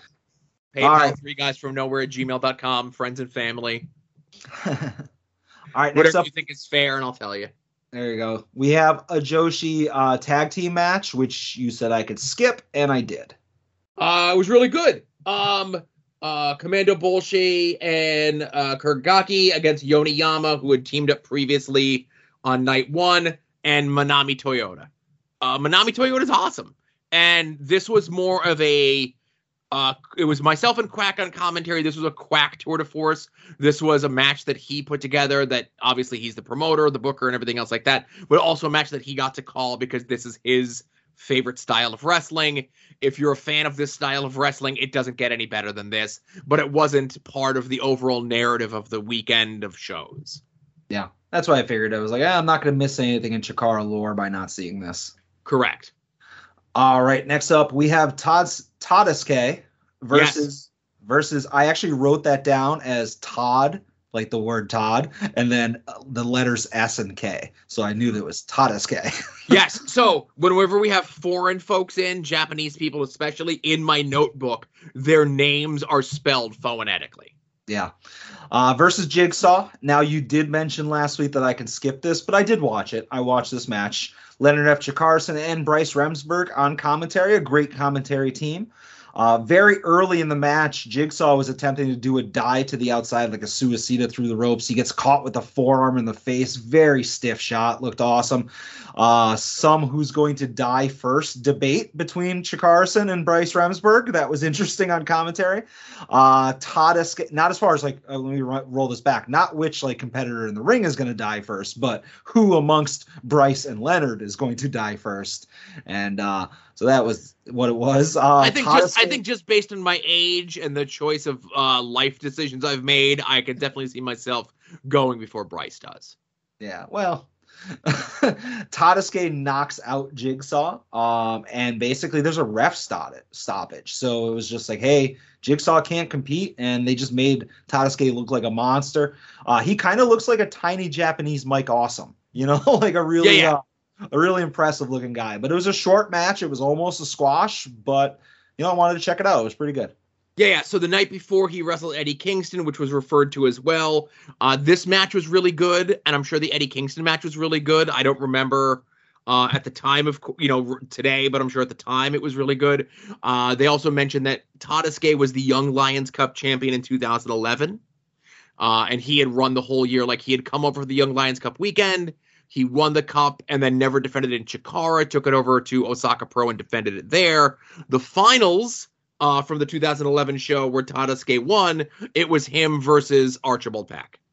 Oh, well, to, gi- nope. to give you a different type of match uh, that that would have been. now, now that you see what Tadasuke does, now just imagine that against Archibald Peck. Well, if it was uh, mixed martial Archie, it would be a, a real slugfest. But I guess uh, Archibald Pecks, that's a little tough. Right. All right, so next up we have the main event, the finals of the King of Trios. We have the Spectral Envoy versus Team Ring of Honor. Leonard F. Chikarson and Gavin Loudspeaker on commentary.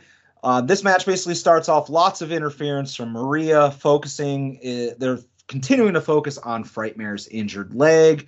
He gets the hot tag, he being Frightmare. The faces are in control briefly, but then it's mostly just the heels, you know, the the Ring of Honor guys in charge most of the match, using all their their greatest hits and offense. We have a spike tombstone on the outside. I don't know if that's the Meltzer driver. Uh, there wasn't a flippy spin in there, so it might not be. But there was a spike tombstone on Mantis on the ramp. And uh, at that point, or shortly thereafter, Ophidian, the Batiri, and Delirious come out. Uh, looks like they're going to get involved in the match, but Crossbones comes out and kind of YOLO's uh, Delirious into the ring post. Uh, there's a big superplex spot to the outside on top of all the guys that are brawling out there. Um, Wink, I'm sorry, what am I writing down here? Wicked. See, that's the thing. My autocorrect switched it to winked. Wicked taps out uh, Mike Bennett via the Chikara special, but Bryce, the referee, didn't see it. He was distracted by Maria, and I say it once again, who can blame him? Uh, at that point, Maria is hit with an errant super kick. And then the commentary gets real greasy, and I'm here for it because Chikarson says somebody needs to attend to Maria. I'll be back. I feel like that was the Bobby Heenan in you coming out. Wait But- a minute. Wait a minute. Greasy? A, a, a, a young a young lady was devastated during the course of this contest, and as the action was happening hot and heavy, no one was attending to her. There was no medical staff, there was no referees, there were no students. They were just gonna leave her to lay there. I was doing my due diligence as a, a chivalrous man, not uh, the Samoan ghost from NXT 2.0 Glow, Glow, but close enough, I'd say. Uh, but I, I said I was gonna go check on her, but I had to finish commentary, and luckily somebody got there before I did. Nothing. listen, nothing greasy about being uh, a good guy. Uh, okay, and not to be outdone, Gavin shortly says, "Well, I've already done CPR once, or I've already done mouth to mouth once tonight," and he just leaves it hanging. Um, but anyways, yeah, that was a fun spot. Uh, eventually, Hallowicked gets Bennett in the Chikara special again, and he taps him out this time for the win. And Mantis finally wins the big one because again, that was a narrative set up you know, on commentary and also set up on the event centers that, you know, Mantis doesn't show up for the big ones. And, you know, he was part of the winning King of Trios team. And uh, obviously a big celebration. This was like a, a mania moment for the Spectral Envoy and the Easton crowd. And I'll get into the end credits thing in a second. Uh, yeah, this match was really good. Lots of kickouts. It was exactly what a main event would have to be. Um, I know um, Mike Bennett kind of gets and got and still gets to this day a bad rep um, for whatever reason. Um, and I don't really know why. I I know when he initially came into Ring of Honor, he was kind of like miscast, where they didn't really know what to do with them, so they just had like six gimmicks all scooped on top of him. Um, but I think like Mike Bennett was like fantastic in this match. And a year and a half later, he ends up having a singles match uh, with Hallowicked that maybe might have been the reason that Mike Bennett got hired by WWE. Um, so I don't know. Like I think Mike Bennett was really good. I thought everyone played their parts perfectly. Um, I thought this match was really good. Now, when you are going through my future homework assignments and you know kind of cherry picking what I need to watch, can you make sure to assign me all of the Mike Bennett matches just cuz I'm really interested in seeing more of Mike Bennett and and not necessarily anybody that might be accompanying him to the ring? Yes. and speaking of which, at the end of the credits, uh, credit to uh, my former favorite independent wrestling commentator, Kevin Ford, for pointing this out. But at the end of the credits, we see a little scene of Maria Kanellis basically talking about, you know, putting over the Bucks, putting over Mike Bennett. And uh, somebody walks by. I apologize, I do not know. And Maria sticks her tongue out at her. And that is the end of the show. Manami Toyota walks by. Ah, Toyota. Manami Toyota, who you may have skipped a match with on this show, but you have seen wrestle at least twice during the course of homework assignments that I've given out here. I don't retain things, Joe. This isn't new information. Right. But I will say, um, if and when we get to it, we shall, hopefully eventually.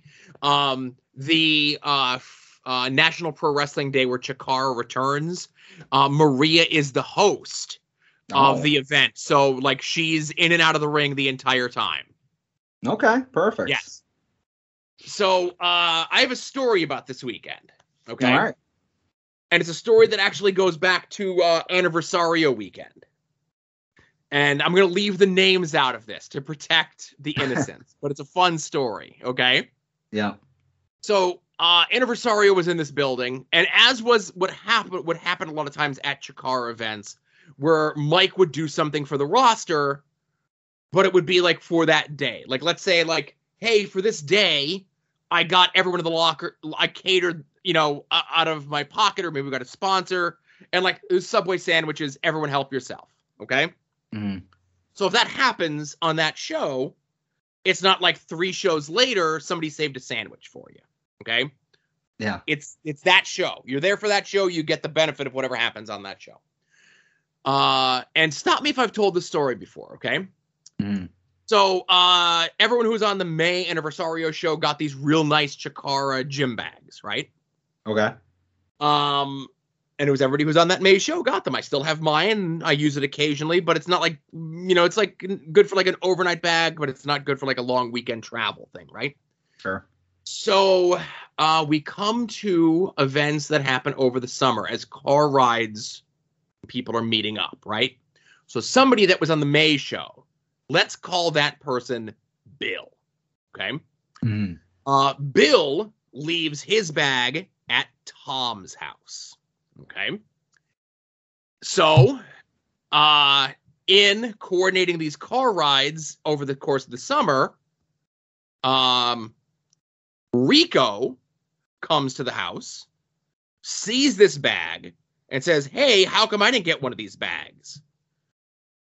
Well, says, Well, we got them because um, so what are the names? I said Mike left the bag and it was Tom's house. Bill. Bill left the bag at Tom's house and Rico was upset by it. Um, Rico. I got to be careful. I don't say real names. You know what I mean? Yeah. So Tom tells Rico, everybody that was on the May show got these bags. You weren't on the May show. You didn't get the bag. I'm sorry. So Rico says, fuck that. I'm taking this bag. Tom says, don't. That's Bill's bag. hmm Okay. Yeah. Rico says, I'm still taking the bag. I don't care. Tom says, I can't stop you, but don't be stupid. Don't bring this bag around.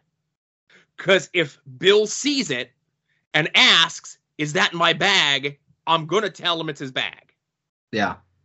So uh, Rico and Tom and Bill are all booked King of Trios weekend. And wouldn't you know, Rico brings his gear in the bag. And Bill comes up to him and says, Hey, Rico, is that my bag? And Rico hims and haws. And Bill says, That's my bag. I left it at Tom's house. Give me my bag back. To which Rico says, Well, then I don't have a bag to bring my gear and stuff home with. And Bill says, You should have thought of that before you took my bag from Tom's house. Rico looks at Tom and is like, Hey, man, you're supposed to have my back. And Tom says, I told you not to bring it. If you're stupid enough to bring it, you're stupid enough to have this happen to you. So uh, then Rico had to go and buy a new bag for himself so that he can get his gear and sundries home for the weekend. Let that be a lesson. Don't steal from Bill. yeah. I already wrote down in my notes here, uh, Bill, Tom, Rico question mark. So we'll Yep. talk. You don't want to get a piece of Bill or a taste. I'm sorry, you don't want to get a taste of him. oh, all right. A little self-satisfied sniff there. um, so that being said, uh, I'm glad you enjoyed the show. What are you assigning me? I did enjoy the show, and I do also enjoy how you're giving me shows that are, while not concurrent, you know, like every little beat, but we are following along a path, you know, like uh, uh, following the development of the storyline. And I think that's very important, Joe. And that's why for my homework, I wanted to also continue in a story that we're already invested in Oh And- no. we are well maybe not the oh no you're thinking of but it's on the list uh, we are going to watch the nightmare factory showcase episode three Okay. it's, not as bad i know you were thinking of free the narrative too uh, I thought, you, I thought you were gonna go left and you went right. Yeah. so we are going to watch nightmare showcase 3 it is on youtube it's Yep. under two hours long And uh, I am sure we'll get a Dark Order appearance at the end. If we don't, I will be sad. But that is our homework for this week. I could deal with that. That sounds like a good time. Yeah. What's what's his name? Isn't uh, Kid Wicked on that event? I think. I did not even look at anything other than the fact that I wanted to confirm that I didn't already assign it because I'm a little fuzzy with that stuff. And Gotcha. uh, but yeah, no, I, I didn't look at match listing. I just looked at the time and that it was on YouTube. Okay. Perfect. Uh, so before we get to uh, the results in the next rounds for the gender neutral monarch of At Odds, uh, what'd you think of the XPW Dark Side of the Ring? I really like this episode, Joe. Um, Okay. I, I'll just kind of give you some back uh backstory as far as my knowledge of XPW. Here's the thing: I knew that XPW existed. I knew about Rob Black and the fact that he was like a porn producer, and I've seen some clips of XPW, but the stuff I've seen was not like first and foremost like it, like in that New Jack episode from last season. Like that obviously had XPW stuff with Vic Grimes. You know, so I'd see little matches here and there, but I've never seen an XPW match or show or any of that stuff. I've just heard about it, read about it, and seen bits and pieces in documentaries. So this is the the most exposure to the product that I've ever gotten.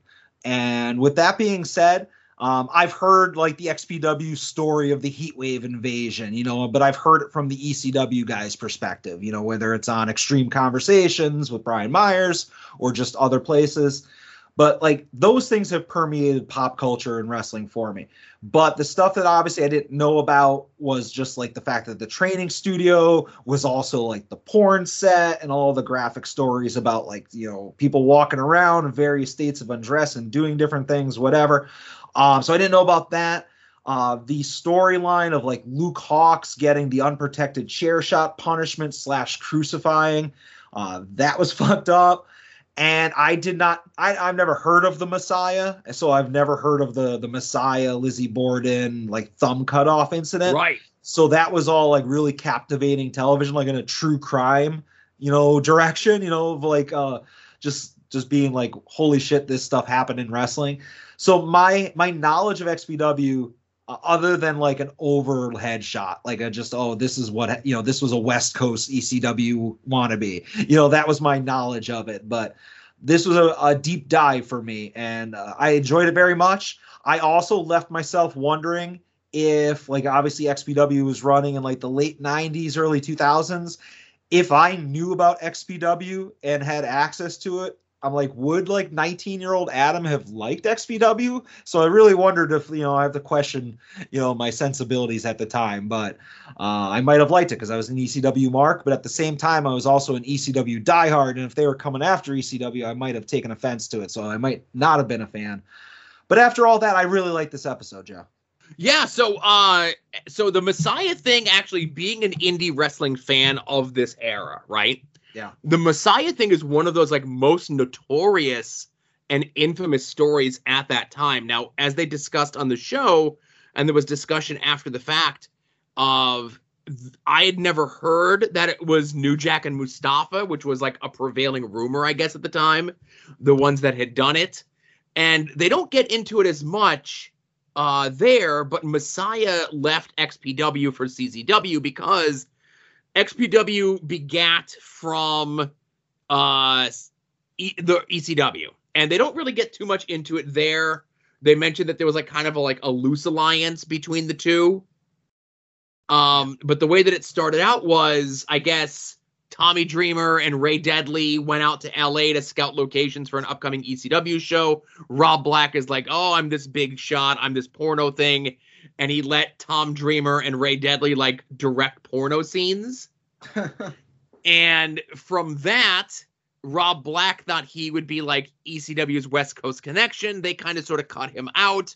That's how XPW forms. Then, like within a year, ECW's dead, but now XPW is a thing, getting all of these ECW cast-offs.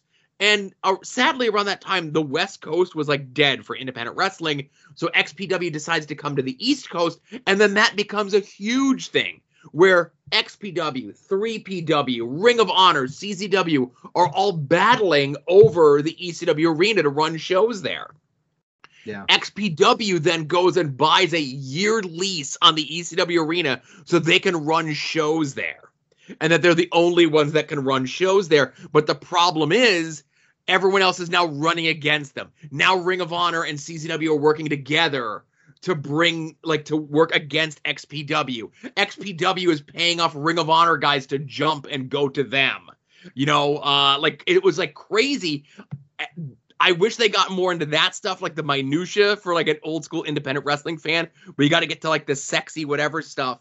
And Messiah left XPW to go to CZW during all of this, and that coupled with the Lizzie Borden stuff is what caused, you know, the the attack to, to cut off his thumb. Which, like, to hear it told by the guy that it happened to with the recreation was such a harrowing thing, man. You know? Yeah, I was Um, expecting when he was like, "Oh, I'm looking." I grabbed some ice in a cup and I looked around for my thumb, and then I'm like, "Oh, he's gonna find his thumb and get it sewed on." You know, it's gonna be like the Kramer bus story with the, the baby toe being cut off. You know, it's just gonna get reattached. Nope. And because then I'm like, well, they never showed his hands in the interviews yet, so I was like, eh, maybe he doesn't have a thumb. But yeah, that was an seat story. Yeah, so it was very interesting, and then of course, um, you know, as they detailed here and we discussed several months ago, Rob Black is a piece of shit. He refused to be part of this, and a lot of the people that worked with Rob Black essentially said, you know, the reason that he didn't do this was because unless Rob Black can control his own story, he doesn't want to be part of it. Yeah. Hmm. Yeah, I really enjoyed the episode. I think this uh, might be one. I mean, it's probably at least in my top two favorite episodes of the season. for sure. And and as we record, I see people discussing the uh the finale here, which was the World Wrestling Entertainment uh steroid trial, and it was not the 18 hour uh multi-part docu-series I dreamed it would be. uh so sadly again there'll be a, a lot to discuss in regards to that. We we could ourselves do an entire episode just on all the steroid trial stuff, you know? Yeah. Well, I'm sure if you're you're uh, thirsty for more content, I'm sure Bix will be dumping out like a million documents tonight. You know. Oh, forget about it. Yeah, he's going he's going mad. I love it.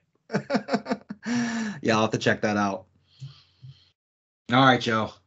Now, once again, the thing that everybody's been waiting for this week with music.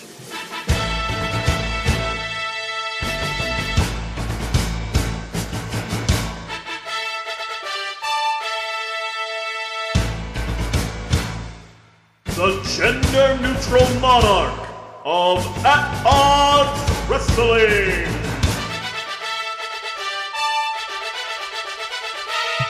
All right, Joe, we have the results of the first round of the gender neutral monarch of At Odds with Wrestling, sponsored by the benefactors. And I know you promised to keep, uh, you know, the results off the radar after you placed your votes, but it was a little difficult to do to co- completely separate yourself because there was a great episode of Hellions Talk this week featuring Kevin Hellions, Mass Library, and a friend of the show, Kevin Ford, where they actually did like a bracket breakdown of the the tournament. Yeah, so uh, I know they recorded that I think on Monday or Tuesday. They discussed the standings, and I'm not sure how much they changed from then they recorded to now. Uh, you know when the episode came out. You know. Yeah, absolutely. But it was a great listen if you are at all invested in the gender neutral monarch, and shame on you if you're not, or if you uh, just want to hear some outsider perspective, go give it a listen. It was pretty good. Aside from all the boar slander from Kevin Ford, I, I, don't know what was up with that. Uh, it, it kind of weird. I mean, he was just burying the boar. It's almost like the boar should like direct some of his ire towards Kevin Ford and away from me. But uh, you know, great episode. So go check it out. But without further ado, Joe, are you ready to hear who is going to advance? Yes. All right. So again, starting from the top left of the bracket and working our way down, the first round we have the Boar, who defeats Erica Lee with 63% of the vote. All right, Boar, way to go, brother. Yep. And uh, again, this is just the first labor of the boar. You know, the boar has four labors he has to go through to to win the ti- uh, the the tournament. But uh, he will be facing the winner of the next match, which was Hook versus Bojack, And with 70% of the vote, Hook advances. So Hook will face the boar in the next round. I will say this: Hook being Pod Van Dam's pick, um, uh, Pod Van Dam attempting to pick someone that would be uh, essentially un unvote againstable, right? uh, in in Hook. But the fact, and again, there's not any slander against Bojack, but the fact that Hook only won by seventy percent, I think the boar could beat Hook. yeah. I mean, hey, if the boar wins, awesome. If the board doesn't win, this ain't on me. All right. I just want to speak that into a microphone. Uh huh. Sure. I'm ugh, I don't know how I'm getting blamed for this. Anyways, let's move on. So the next matchup was the mysterious and handsome stranger versus mixed march mixed martial Archie. Take a shot. Easy for you to say. I know. And with 65% of the vote, Joe, I think this is an upset. Mixed martial Archie wins, advances. Uh, I think because mixed martial Archie came and went so quickly, people have a much more fond memory of the more lasting uh, staying of the mysterious and handsome stranger. Uh, but again, this one was a pick 'em six of one, half a dozen the other. You're more or less getting the same result. so, MMA will face the winner of this next match, which was Danhausen versus Matthew Justice. And with 57% of the vote, this was a close one. Danhausen advances to face MMA. So this is going to be interesting. Uh, there's another one where I expected Daniel the Hausen to sweep things uh, against Matthew Justice. A little bit tougher, a little bit different of a competitor in mixed martial Archie. Uh, again, I don't want to. I'm going to go with the dark horse candidate here and say mixed martial Archie is going to be your sleeper of the tournament.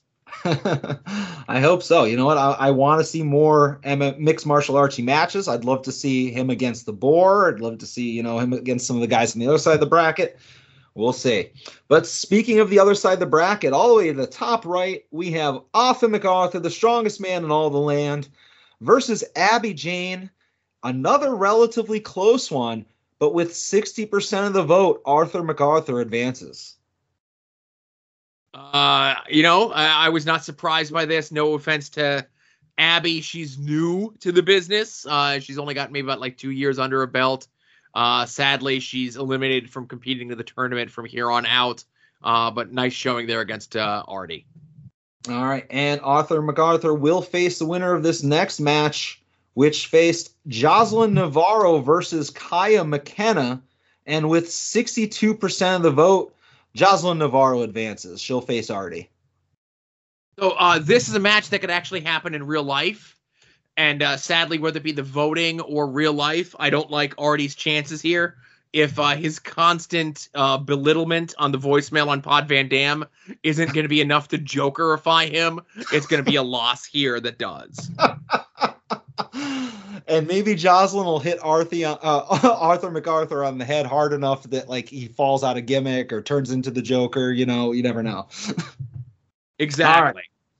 So next up, now here's the thing I want to address. And this was brought up on the Hellions Talk podcast. And it was said that having tag team partners such as the Boar and Erica Lee, or in this next matchup, Hallowicked and Frightmare, I was accused of it being lazy booking. All right. Now I want to just mention something real quick. If this tournament was a work where I can choose who advances to each round, each, you know, the next round, the round after that, then sure, I would want to kind of make it so, oh, I'm going to have Frightmare and Hallowicked meet in the next round or in, a, you know, the semifinals. And that's just the way I'm going to draw up the tournament. Obviously, I am leaving this poll to the listeners, to the voters. So I have no control over who faces who after the first round. So in the first round, I just wanted to see interesting matchups. So you can call it lazy. I call it booking, but who knows? Uh, anyways, this next matchup was Hallowicked versus Frightmare, and this was a slaughter. 88% of the vote, Hallowicked advances to uh, the, fi- the the next round. Uh, I like both these competitors, but um, if I said before that uh, you know this is this could be the Boars year, let's just hope someone knocks Hallowicked out beforehand because uh you know, Boar versus Hallowicked is going to be a tough call for me to pick. Yeah. I might have to go, call for a draw on that one. well, there have been 50 50s before, but in those scenarios, it just went on to like a triple threat in the next round. There you go. We'll see. Also, get well soon, Hallowicked, right? Oh boy. Yeah.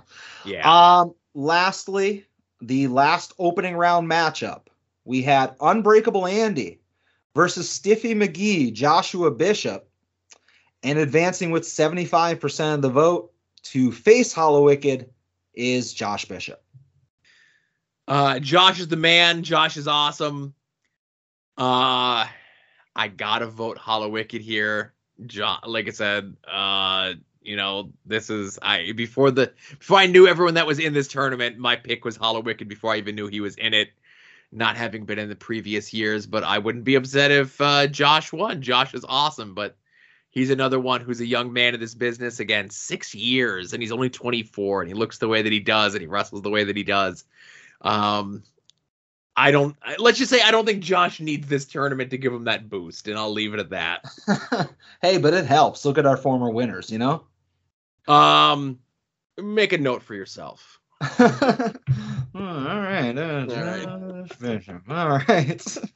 um, but with that being said, just to recap again, the people that you, the matchups that everybody will be able to vote on starting tomorrow.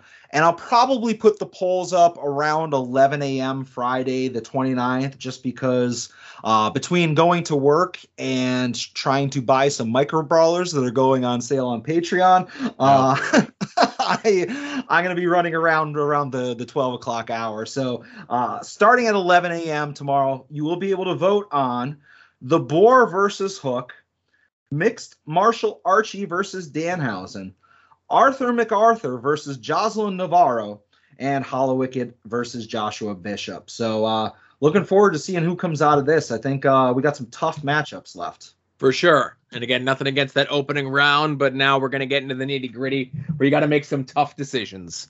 Yeah, I mean, you, you got to have some hammerheads in the earlier rounds. That's right. That's a that's a reference to like jobber wrestling figures or toy figures or Star Wars figures or something. Yeah, you need a you got an army build, you need lots of stormtroopers, you need some uh you need some people to get shot to get uh jobbed out. Right. Well, uh, don't you get jobbed out, of course, this weekend. Uh, Jerry's Internet Wrestling Emporium, independentwrestling.tv. Uh, big weekend there. Uh, PWF out of North Carolina is streaming their WrestleVania event on Friday. And then Matt Tremont's promotion, H2O, has a big triple header weekend culminating on Sunday with the once in a lifetime, never again, twice in a lifetime. Um, as Matt Tremont comes out of retirement to take on Mr. Liar himself, uh, Onita. And uh, it's going to be at an outdoor baseball stadium. We're promised explosions. We're promised uh, fire. We're promised a lot of things. I know a lot of people who are listeners of the show, people who are in the network. I know Brett and DJ and Doug are going uh, to see the event live. It's on Halloween. I got a kid, you know, I got to do like parent stuff. um, but it's going to be streaming live on uh, Jerry's Internet Wrestling Emporium. Uh, use the promo code at odds. You don't get no free days or nothing. But if you're a new subscriber and you stick with it, it lets Jerry know that we uh, referred you to him. Uh, a lot of other ways that you can help out the show, of course, is by making a purchase through our TeePublic store, tinyurl.com slash longboxheroes. The sale is going on until Sunday night, 35% off everything. And you can get at odds with wrestling inspired designs and everything from shirts to cell phone covers to notebooks.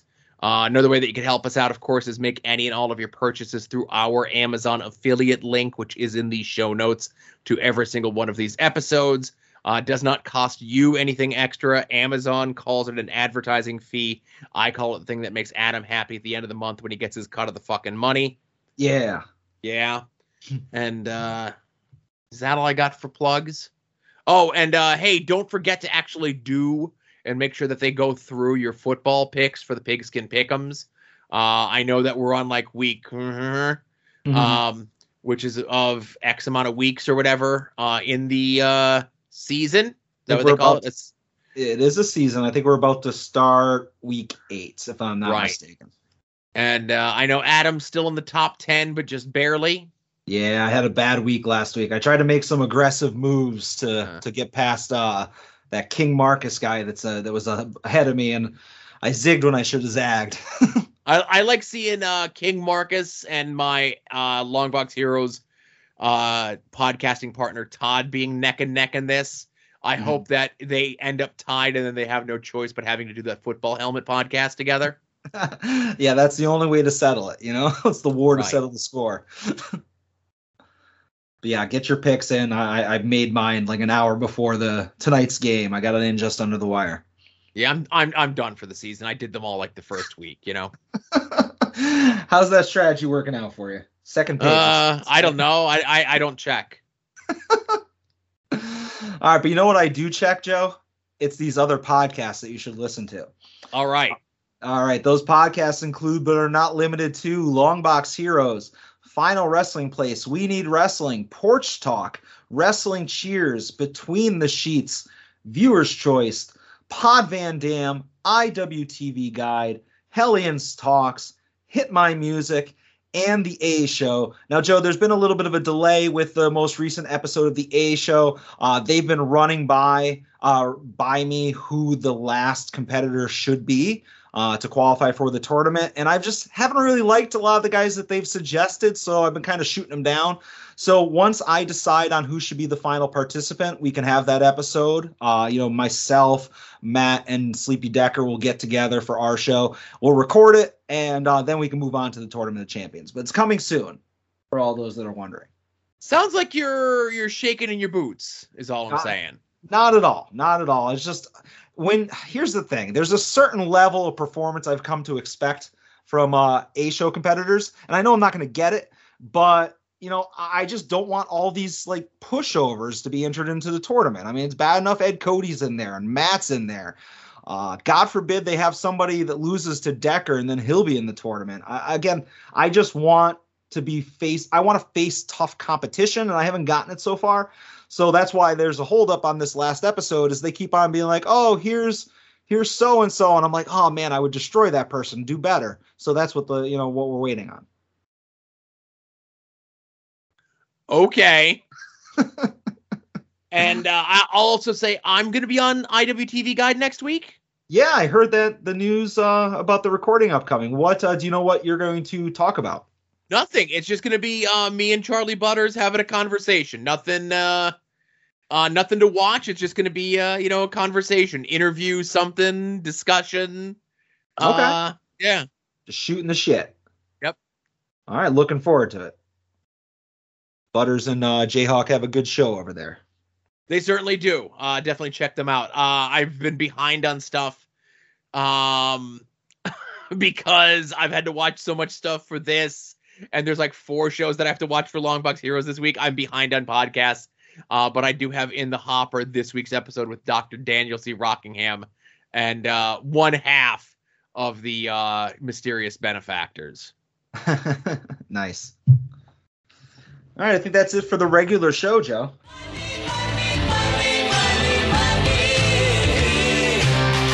Some might cost a little. Some might cost a lot.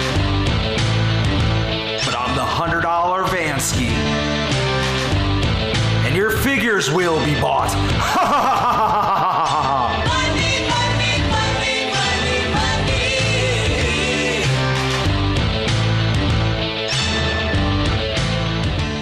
Joe, of all the music that you can possibly forget to put in, please do not forget to put in the totally original and awesome DeWiki classic uh, that is the weekly purchases jingle. You know, you're killing me coming out of these up tempo numbers, and I got to talk about a dog dying death de- dedication here. And where are those pictures I was supposed to see? oh, I vaguely know that reference. All right, good. I'll take a half. I'll take a half. Usually, when I say shit like that, I'm like, I'll take one. But in this instance, I'll take a half. is that uh, private parts? No, uh, it is uh, an off mic thing of Casey Kasem having a meltdown Oh, I thought it that they used Like, to play on Stern all the time. oh, so you know that's what it was because I'm thinking of Stern when I hear that. Yeah, that. they played on Stern all the time. Okay. All right. Speaking of uh I don't know, up tempo numbers. Uh I got a couple things. It wasn't the biggest week for me, Joe. Um couple inexpensive things and I'll I'll, I'll kind of bounce it over to you. But I purchased uh through the Major Pod group. I don't usually talk about Funko Pops, but it is What? wrestling- Oh, I don't usually talk about the Funko Pops that I buy during weekly purchases Oh. because if I did, it would be a three-hour session. but I did purchase in the Major Pod group uh, Finn Balor Funko uh, because it was only like twelve bucks, so it was cheap and I needed it. And even though I'm in the middle of an extensive Funko purge, uh, there's still some things that I will buy to fill some gaps. And speaking of the Major Pod group, somebody, a major mark, basically posted yesterday a picture of a bunch, like 30 of the Broski bucks, like the thousand dollar Broski bucks, Yes. and, and basically just said, Hey, I got all these, just click claim and I'll send you one for free. So oh, get out of town. yeah, so I hit claim, so I'm getting a Broski bucks being sent to me. Oh, that's pretty cool. And that definitely won't be used as a template for Derek to Photoshop into making Vansky bucks. what about you, Joe? Do you have something? Yeah, I do actually have uh, a bunch of stuff. Actually, um, I know jokingly I'd said I was the one who purchased the Ring of Honor library. Ha ha ha. um, maybe if the if the tweet's still getting some likes, I'll make sure to plug the uh, podcast alongside of it. You know. Oh, is it going viral, Joe? Uh, you know, listen. What one person considers viral is maybe different than what another person considers viral. You know. As of this recording, it has about hundred likes. Okay. I don't Joe, know. That's that's not enough for me to really consider. Yeah. One time I had a tweet that had like 17 likes, so I know Oh. exactly what you're talking about. I'm I'm a big fan of the people that have like thirteen thousand followers and they tweet something out and it gets zero interactions, zero likes, zero replies, zero retweets. I'm like, ah, you've got this Twitter game mastered. Uh, but we are approaching uh, the Christmas season, um, and I didn't get a chance to mention it on After Dark this week, but unrelated. This was the year that we let my kid know, and hopefully there's no children listening at this point. Um, that there is no Santa Claus. Yeah, I saw the the late breaking news from April on Facebook. The, the the real private life stuff goes on on my wife's Facebook page, but she'll she'll she'll never friend you. So Oh, You'll- she you'll- tags she tags you and everything, so I see it anyways.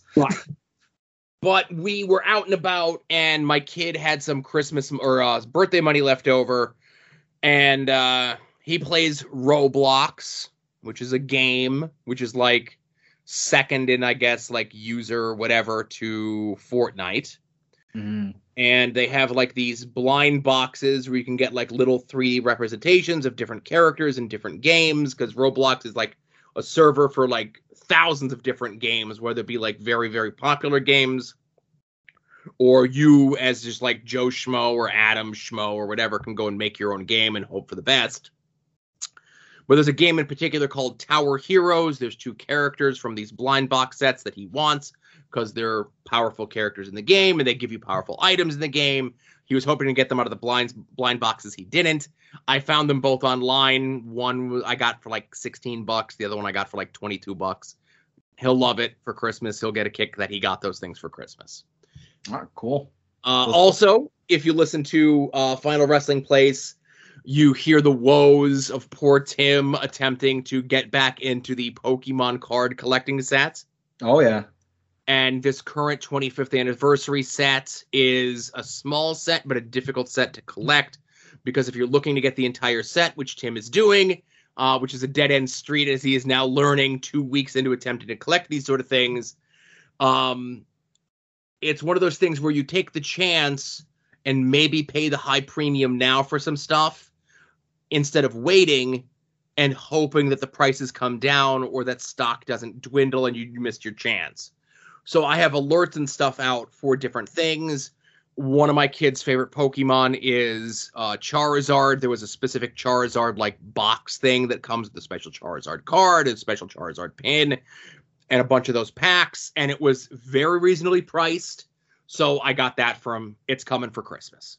So I've started getting my kids stuff for Christmas this year. Nice. Uh, Tim reached out to me looking for uh, a certain Pokemon thing that the importer exporter business carries. Yes. And, uh, you know, I, I did my due diligence, you know, kind of looking through the inventory systems that I have access to. And, you know, it's not looking good for him, but I told him I'd keep an eye out. But the weirdest thing is, like, obviously, I do a lot of toy buying and stuff and just through the importer exporter business. And I take advantage of the app and I will save a lot of items. You know, I'll just be like, oh, add this to my watch list or my save list. So I can go in like whenever I think about it and just be like, oh, is this in stock? Is this in stock? Is this in stock? And that Pokemon set that he wanted me to keep an eye on, I've never seen this before. It won't even let you save it to your watch list. Wow. Like you can save PlayStation 5s to your watch list but like this system like for whatever reason they don't want you frequently checking on it. You know it's the it, i've never seen it before. So i have to uh uh every single time i want to look for it i have to search for it in the search bar but i'll do it for him i'm a good brother. I'll find it. It's the uh, collector's tin, right? yeah it's like in a lunchbox type thing. Yeah, so th- so and that's so weird too because I guess this year there's like a card that you can only get in that.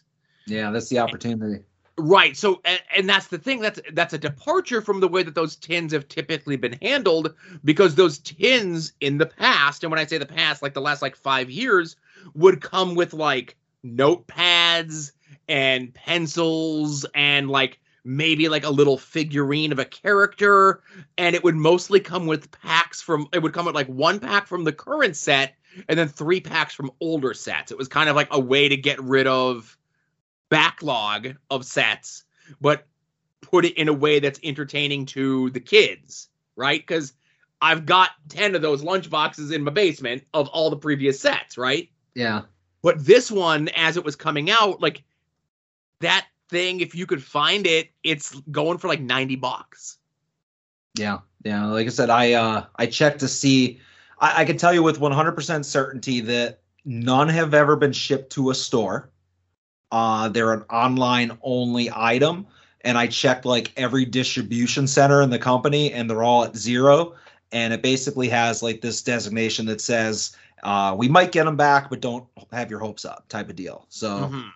uh, I don't know. Like I said, I'll keep looking for it, but we'll see. I I have it on my watch list. I have uh there's a couple Twitter accounts and stuff Yeah. that will put up like the flyers for video game and video game related stuff or when stuff goes back into stock. And sometimes they'll get like because they're bigger Twitter accounts, sometimes they'll get like a little bit more advanced notification. They'll be like, "Hey, I got word in 10 minutes PlayStation 5s are going up on Walmart's website." Yeah. Yeah, and we get the heads up about like the PlayStations and stuff like that as well. Yeah, well. yeah. So if there's like Tim can set alerts for himself for certain keywords from certain accounts to notify him if he's looking for like that collector's tin and stuff like that. I'm good. I got my kid a thing. If I see other ones pop up and I grab them, I grab them. If I don't, I don't. Yeah. All right, Joe. The other thing that I bought, it's actually a couple things, but it's not wrestling related, but it's figure related. And I've mentioned it's been a while, maybe even predating the dedicated weekly purchases segment. Um, but like I dabble in Star Wars Black Series figures, but it's only Mandalorian ones, and specifically the Mando character. Like none, usually none of the other characters am I looking for. But I want to get all of the versions of the Mandalorian. And uh, a new one went up for pre-order this week. It was a Target exclusive, uh, Black Series Mandalorian with Grogu, and it's the one based on the episode where they crash the Razor Crest on like the snow planet, and there's all those spiders that like jump out of the the eggs that eat. Yeah. you know that one. Uh, the it's called Maldo Kreis, um, that planet. But there's basically an exclusive packaged one uh, for Target that went up for pre-order, so I jumped on that, uh, and that kind of led me to go down a, a rabbit hole of sorts because I was like, well, what am I missing?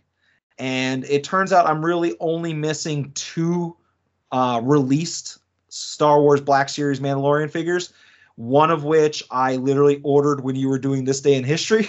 I, I won an auction, and that was just basically one of the earlier ones. It was the first uh first one in like the Beskar armor, which is the shiny armor, which I didn't buy because there was a Target exclusive of that that just came with more stuff. So at the time I was like, well, why do I need the figure with the rifle when I have the figure with the rifle, with the Beskar staff, with the gun, with all this other stuff? And then the completist in me was like, no, I need them both, you know? Uh, and lastly, there was a, a bunch of Hasbro uh, Star Wars and other announcements this week.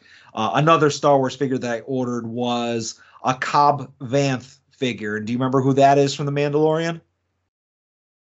Um, no.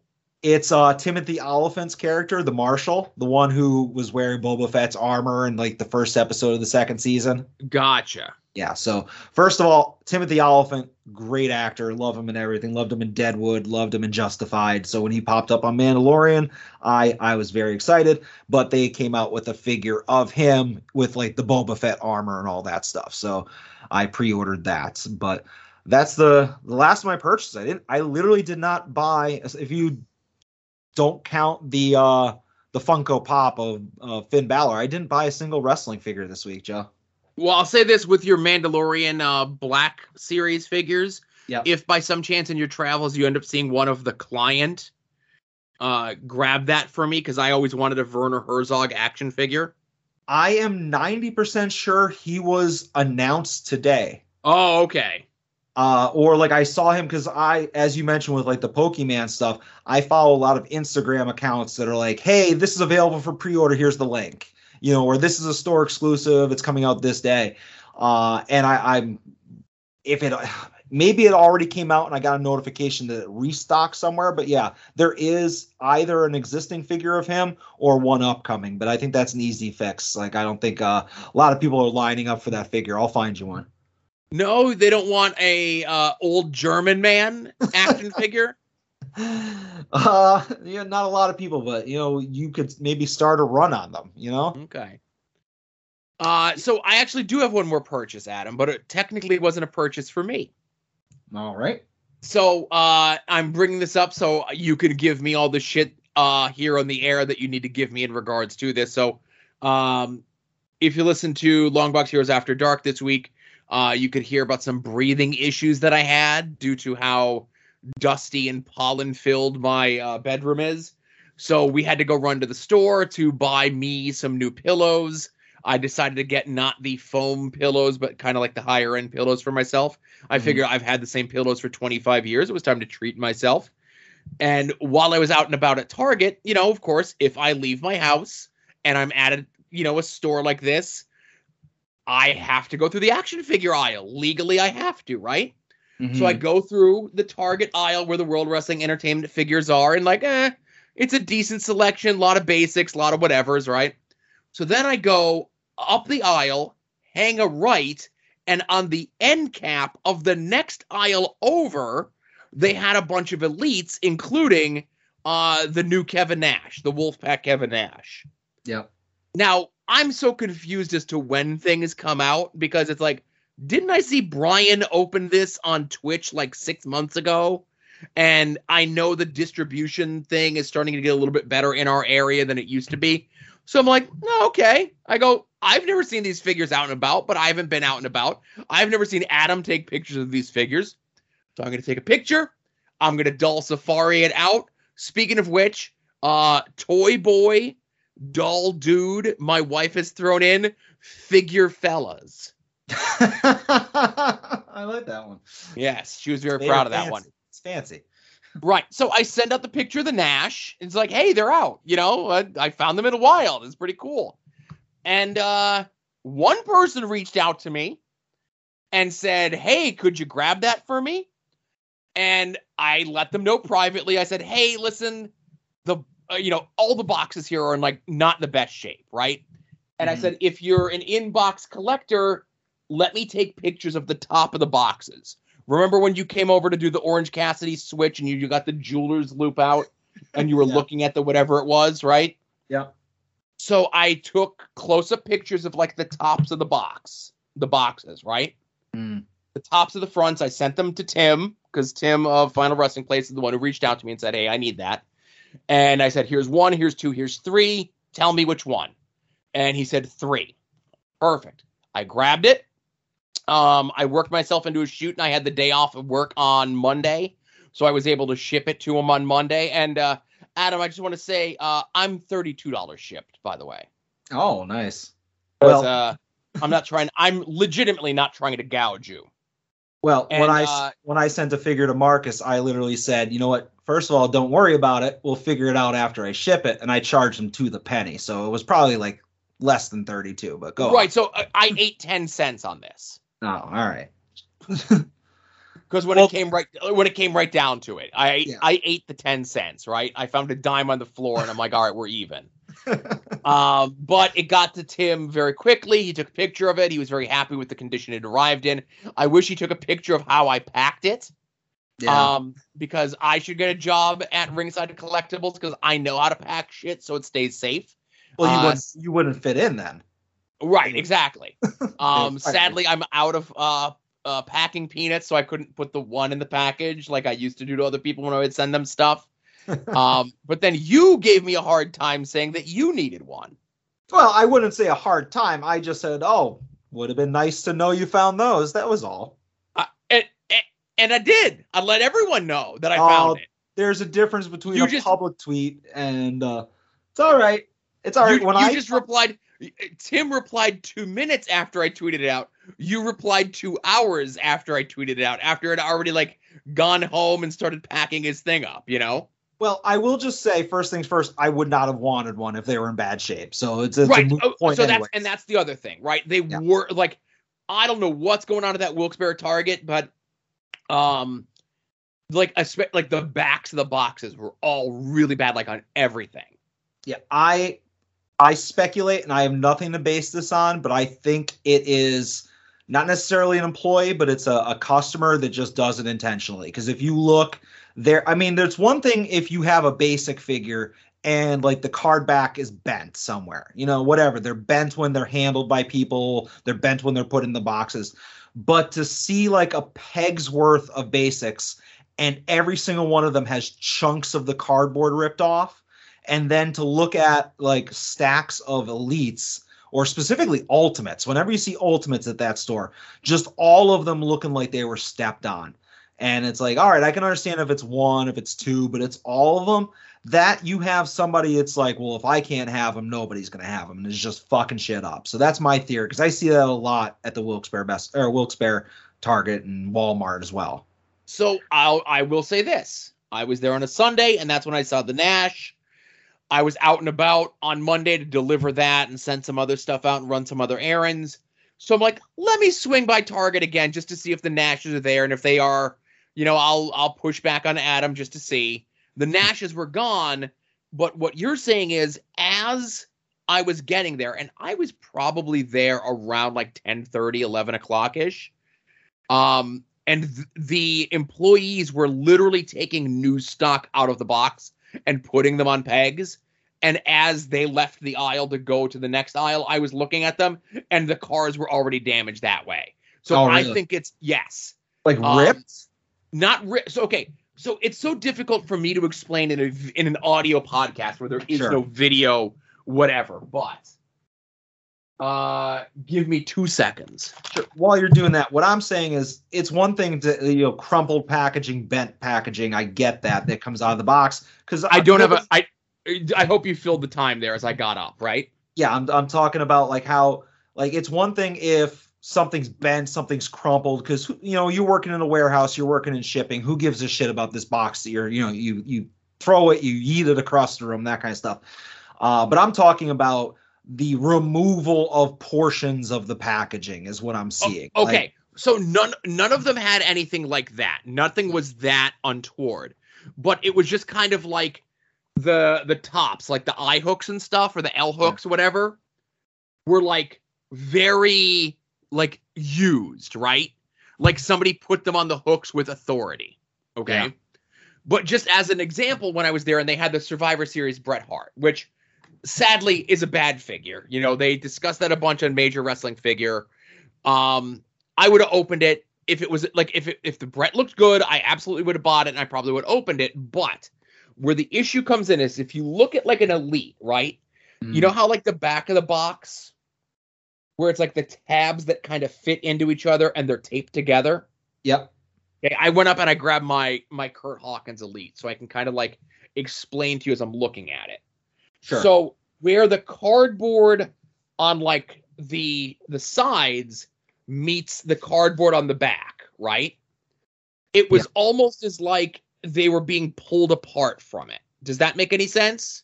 Sure. Yeah, I get what you're saying. And then it was like kind of pushed in a little bit. So it wasn't like flush against the side and it wasn't flush against the back. It was kind of like mishandled. Not like like destroyed, but definitely not even like in very good shape. I would say good enough shape. Yeah. I mean, it, Um, it must be really easy in life to be a, a let him breathe collector, you know? Right, right. And as I went, I grabbed my Curt Hawkins figure here from uh what was this? Elite 64. Uh on the back, uh it says Queens from Queens, New York, weight 223 pounds, uh height six foot one, finisher, NA. well, at the time, he was in the middle of a losing streak, so he probably never, he actually never won a match since he got rehired, right? Right. Yeah. but uh anyways, going back to the very beginning of this story, I'm just saying there's a difference between tweeting something out to the world and sliding into DMs in a group chat or a direct text and be like, "Hey, I found these." And uh but anyways, yes, I am still looking for the Nash. I am still looking for the Hollywood Piper. Uh but uh and uh God forbid we ever get any of the new uh new elites. I want the slaughter, but the those hit ringside like a month ago, and we're probably four months away from them hitting our stores. But- you know, I don't know. Like I said, we were talking here, and uh, you know, Kevin Ford informed me that apparently going forward, as these figures are going to be shipped out, at least the WWE figures, uh, like every figure is going to get like a case. So, like, if there's six figures in a set, the store is going to get six cases, and each case is going to have all of that figure in it. I mean, if regardless of whether that's true or not, it doesn't address the fact that like Elite 92 is available like on ringside and 87 is what's in our stores. Right. You know, that's what I'm getting at. yeah, I guess. All right. That's it for your purchases, Joe? Yeah, that's it, man. I do have a story to tell, and I don't know if uh Oh.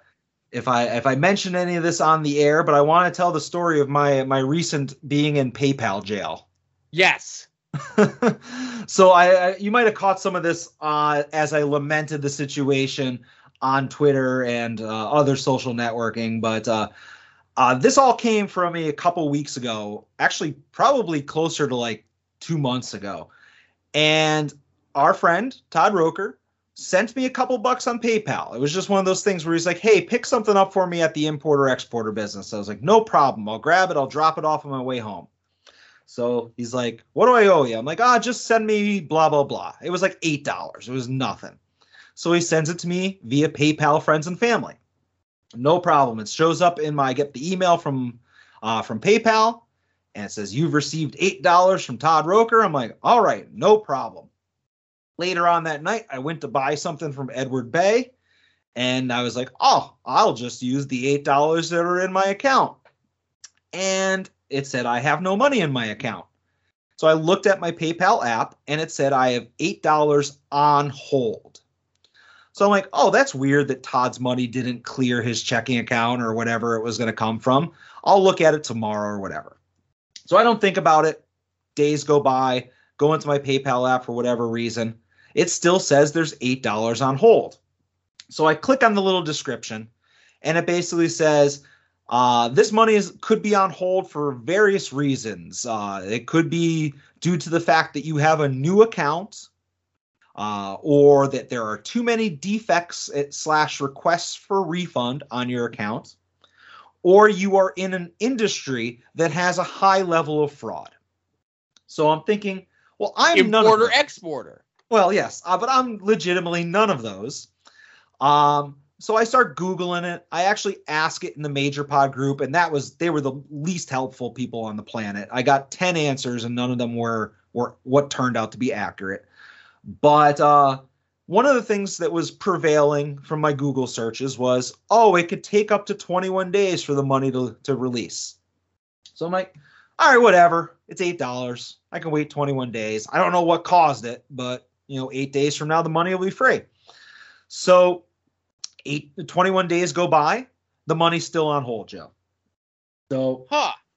I call up PayPal, and it was one of those things where uh, I got somebody.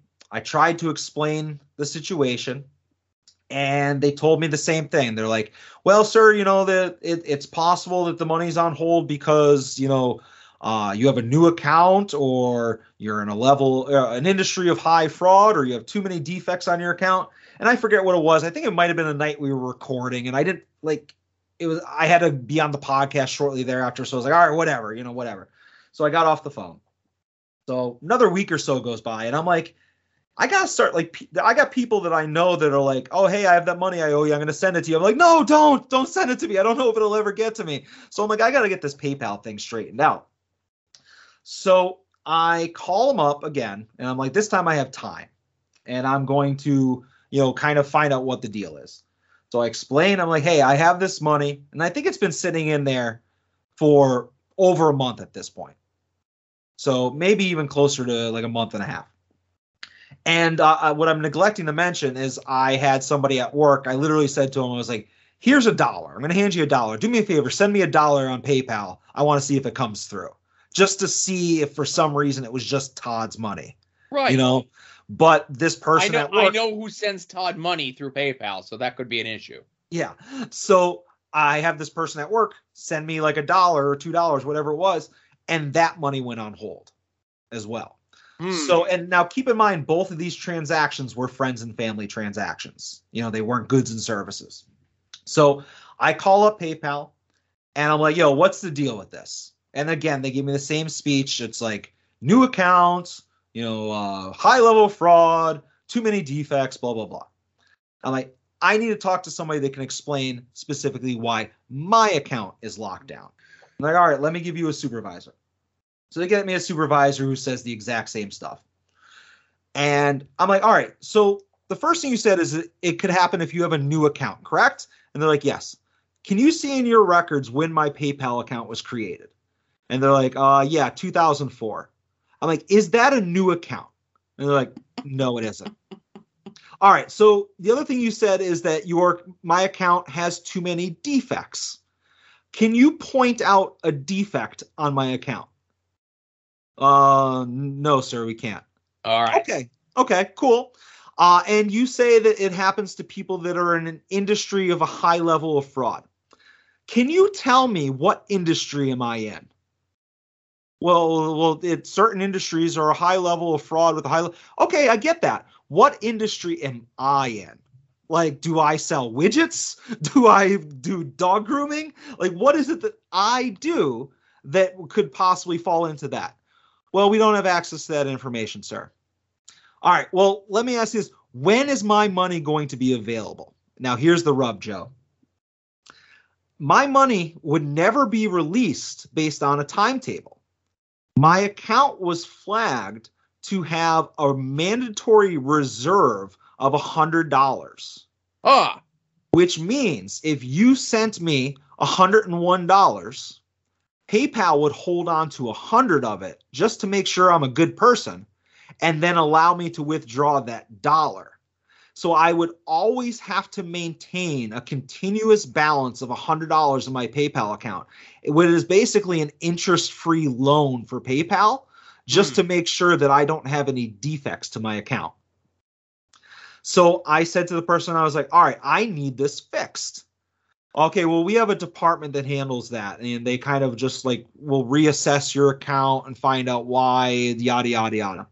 All right, cool. When can I expect a response about this? Oh, within 48 hours. Okay, cool. What is my case number regarding this? Well, when we get off the phone, you'll get an email with your case number. So you can't give me anything right now. No, we don't have anything now. Well, what I can do, sir, is we can actually call you as soon as we have a resolution. I was like, okay, call me. Here's my number. Blah blah blah. Perfect. You know. So hang up the phone. This was like a half hour, 40, 40 minute long conversation. So Joe, 48 hours go by. I don't get any phone call. Oh, first things first, I don't get an email with a case number Of Ever. course. ever. Uh, I never get that phone call. So I wait a week and then I call back and I'm like, that's it. I'm fucking going to war with PayPal. you know, because it's one thing, okay, yeah, well, ten dollars is locked up. And like whatever, I can lose ten dollars. But I'm like, I what I'm, I'm never gonna have access to PayPal again. Like I can't sell stuff in the major pod group or have somebody who owes me money pay me back. Uh, so I call them up again and I explain all the same stuff again. And I get the same spiel about like, oh, high levels of fraud and industry and you know, uh, new account. I'm like, blah blah blah. Yeah, give me a supervisor. You know, I'm being nice, but I'm just like, I'm gonna cut you off here. So I get the supervisor, and I say all the same stuff. And basically, uh, one of the things I forget I'm forgetting here is like when it came to like the industry, um, they mentioned like, well, computers scan the comments. You know how they have in the PayPal comments? Yeah. and when you are buying stuff like a lot of times like especially if you're buying from maybe the hosts of the major wrestling figure podcast they'll always specify do not leave anything in the comments Yeah. uh, so one of the bits of information that i was able to glean was that uh, they scan the comments and if somebody said something like oh for this card or for this you know here's money for this thing that you bought me and whatever it is might trigger something and that's how they think you're in a high fraud industry. So Hmm. whatever it was that flagged my account was based on the comment section. Interesting. Okay. Because I had So- I had questions at the end of this, but I'm glad you answered them before I got to them. Yeah. So again, uh, all the same spiel. I was like, when was my account created? Show me some defects, all that stuff. And then they also brought up, well, sir, another contributor to your account being flagged could be the fact that all of your incoming money is are friends and family transactions, and they're not goods and services. Okay. So I'm like, okay, so am I not allowed to accept money, goods, or friends and family? Well, no, we just actually like prefer that like if it's over a certain amount. I was like, okay, you prefer, but where does it actually say that? Because I'm looking at your website, and right on the front of the website it says receive money from friends and family, splitting a check, pay your friends back with like PayPal, like all those different things. So I'm reading Right. off the website. You're, So, you're like- you you eat out a lot with friends, Yeah. different states, and it's always thirty five dollars every time. I completely Yeah. understand. it's always 35 shipped, you know? uh, so uh, the, again, this is just a little bit more information I'm getting. So I, I again, I'm going around and around, but at least I got some more information. So they're like, okay, well, we I get why you're saying like, you know, your account shouldn't be flagged, but like it, it is, and there's really nothing I can do about it. I was like, no, I was like, I want my PayPal account back. I was like, either that or I'm going to go to some other service. And I was like, look at how many things I buy through PayPal. Yeah. And I'm not just talking about like buying stuff from the major group or or eBay, but like I use PayPal. Like if I go to whatever, I go to Amazon and I click checkout via PayPal. It's just whatever reason it's easier. You know, it's one login that I use for everything. So I was like, do you see how much stuff I buy with PayPal? And they're like, "Uh, yeah. I was like, so I will shut down my PayPal account if you don't unlock this account. And they're like, all right, well, what we can do is we can send it up to an escalation. I was like, well, I've been down this road. Well, no, that's really the only way to do it. And what they'll do is they'll call you back within 48 hours. And I'm like, Jesus Christ. I was like, can I get a case number? Sure, you can get a case number. Hold on. I'm like, oh, it's that easy, right? Well, yeah, every time you talk to somebody, you get a case number. I was like, oh, this last jabron I talked to said that I would get one emailed to me. Oh, no, we have one here. So this is like an hour long phone call where I still have no resolution other than a case number. And so literally three days go by, I get an email from PayPal. It literally says, Congratulations, restrictions on your account have been lifted due to your good standing with PayPal. So after like almost two months of not having the ability to withdraw my money, uh, I finally proved I was a good citizen and I'm out of PayPal jail. That's good. I I had a feeling that it was going to be somehow directed through um a lot of the wheelings and dealings that you're doing in the f- major Facebook group. But yeah, that's the thing. I looked at all of the transactions I've done, and I haven't sold a lot in Right. the major pod group. I've sold maybe less than 10 things. And I went and I looked, and nobody left me comments on anything. None of them said, "Oh, this is for the, you know, whatever." I don't even know what I was sold. You know, here's here's some money for the Colonel Mustafa Target exclusive. You know, that was the last opportunity. Uh, but there were no comments. But again, that was just something that they had said could be a contributor to your account getting flagged. Right. But definitely there was more incoming friends and family transactions over the last couple months than there ever was, but nothing with the comments, you know? Yeah. But yeah, I mean, it could be major pod related, but I just wonder. I do so little amount of transactions in comparison to a lot of the people in that group. And, you know, nobody had any idea what I was talking about when I said my account had a reserve. There and I know that you said that there was nothing in the comments, right? Yeah. But there must have been something. And, and again, as I'm just trying to figure this out from the information that you said that they gave you, that there must have just been the right amount of number of friends and family transactions, whether it be coming in or going out, the wrong amount of number amongst the wrong amount of time frame. And like for that week or that month or whatever it was, something in the algorithm that said, if we see an account that has X amount of friends and family transactions over X amount of days, it just automatically gets flagged. And they don't investigate, they don't do anything else like that. Or if we see X amount of friends and family transactions with nothing in the comments, then it gets flagged. Uh, so at least like you figured it out, at least they got to the bottom of it and you got your PayPal unlocked. That's the most Yep. important thing. Yep. Uh, so anybody wants to send me any money, by all means, now's the time. Yeah. Because I was going to say, I'm like, oh shit, was it Todd that was the impetus from this? But really, Todd is the only person outside of you um, that I send any money, friends, and family to on a, uh, I wouldn't say a regular basis, but at least a once a month basis. Yeah, when I get that fucking money, yeah. but I was even just, as we were talking, I just pulled up on my phone. I'm the same way. I'm looking here. When I went to Target the other day, I paid for the Kevin Nash figure with through Target, you know? Yeah. Um, I did digital comics. I did an Amazon purchase. I did a Walmart purchase. I bought uh, a game through Steam, and a lot of the stuff I don't. I'm not much of a recurring billing person, but the few recurring billing things that I have are all through PayPal Yeah. because I'm guaranteed to get that email. You know. Mm-hmm.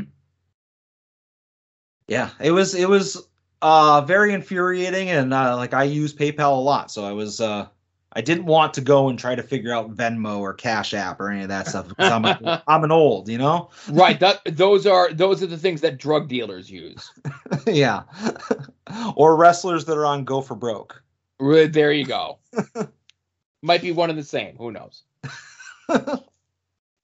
But yeah, that's all I got, Joe.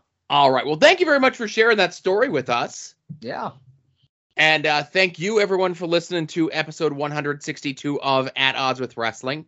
Uh, for Adam, this is Joe saying thanks for listening. Be safe. If you're not vaxxed, not boosted, get tested, if you are out this past weekend. And uh, enjoy some wrestling, everyone.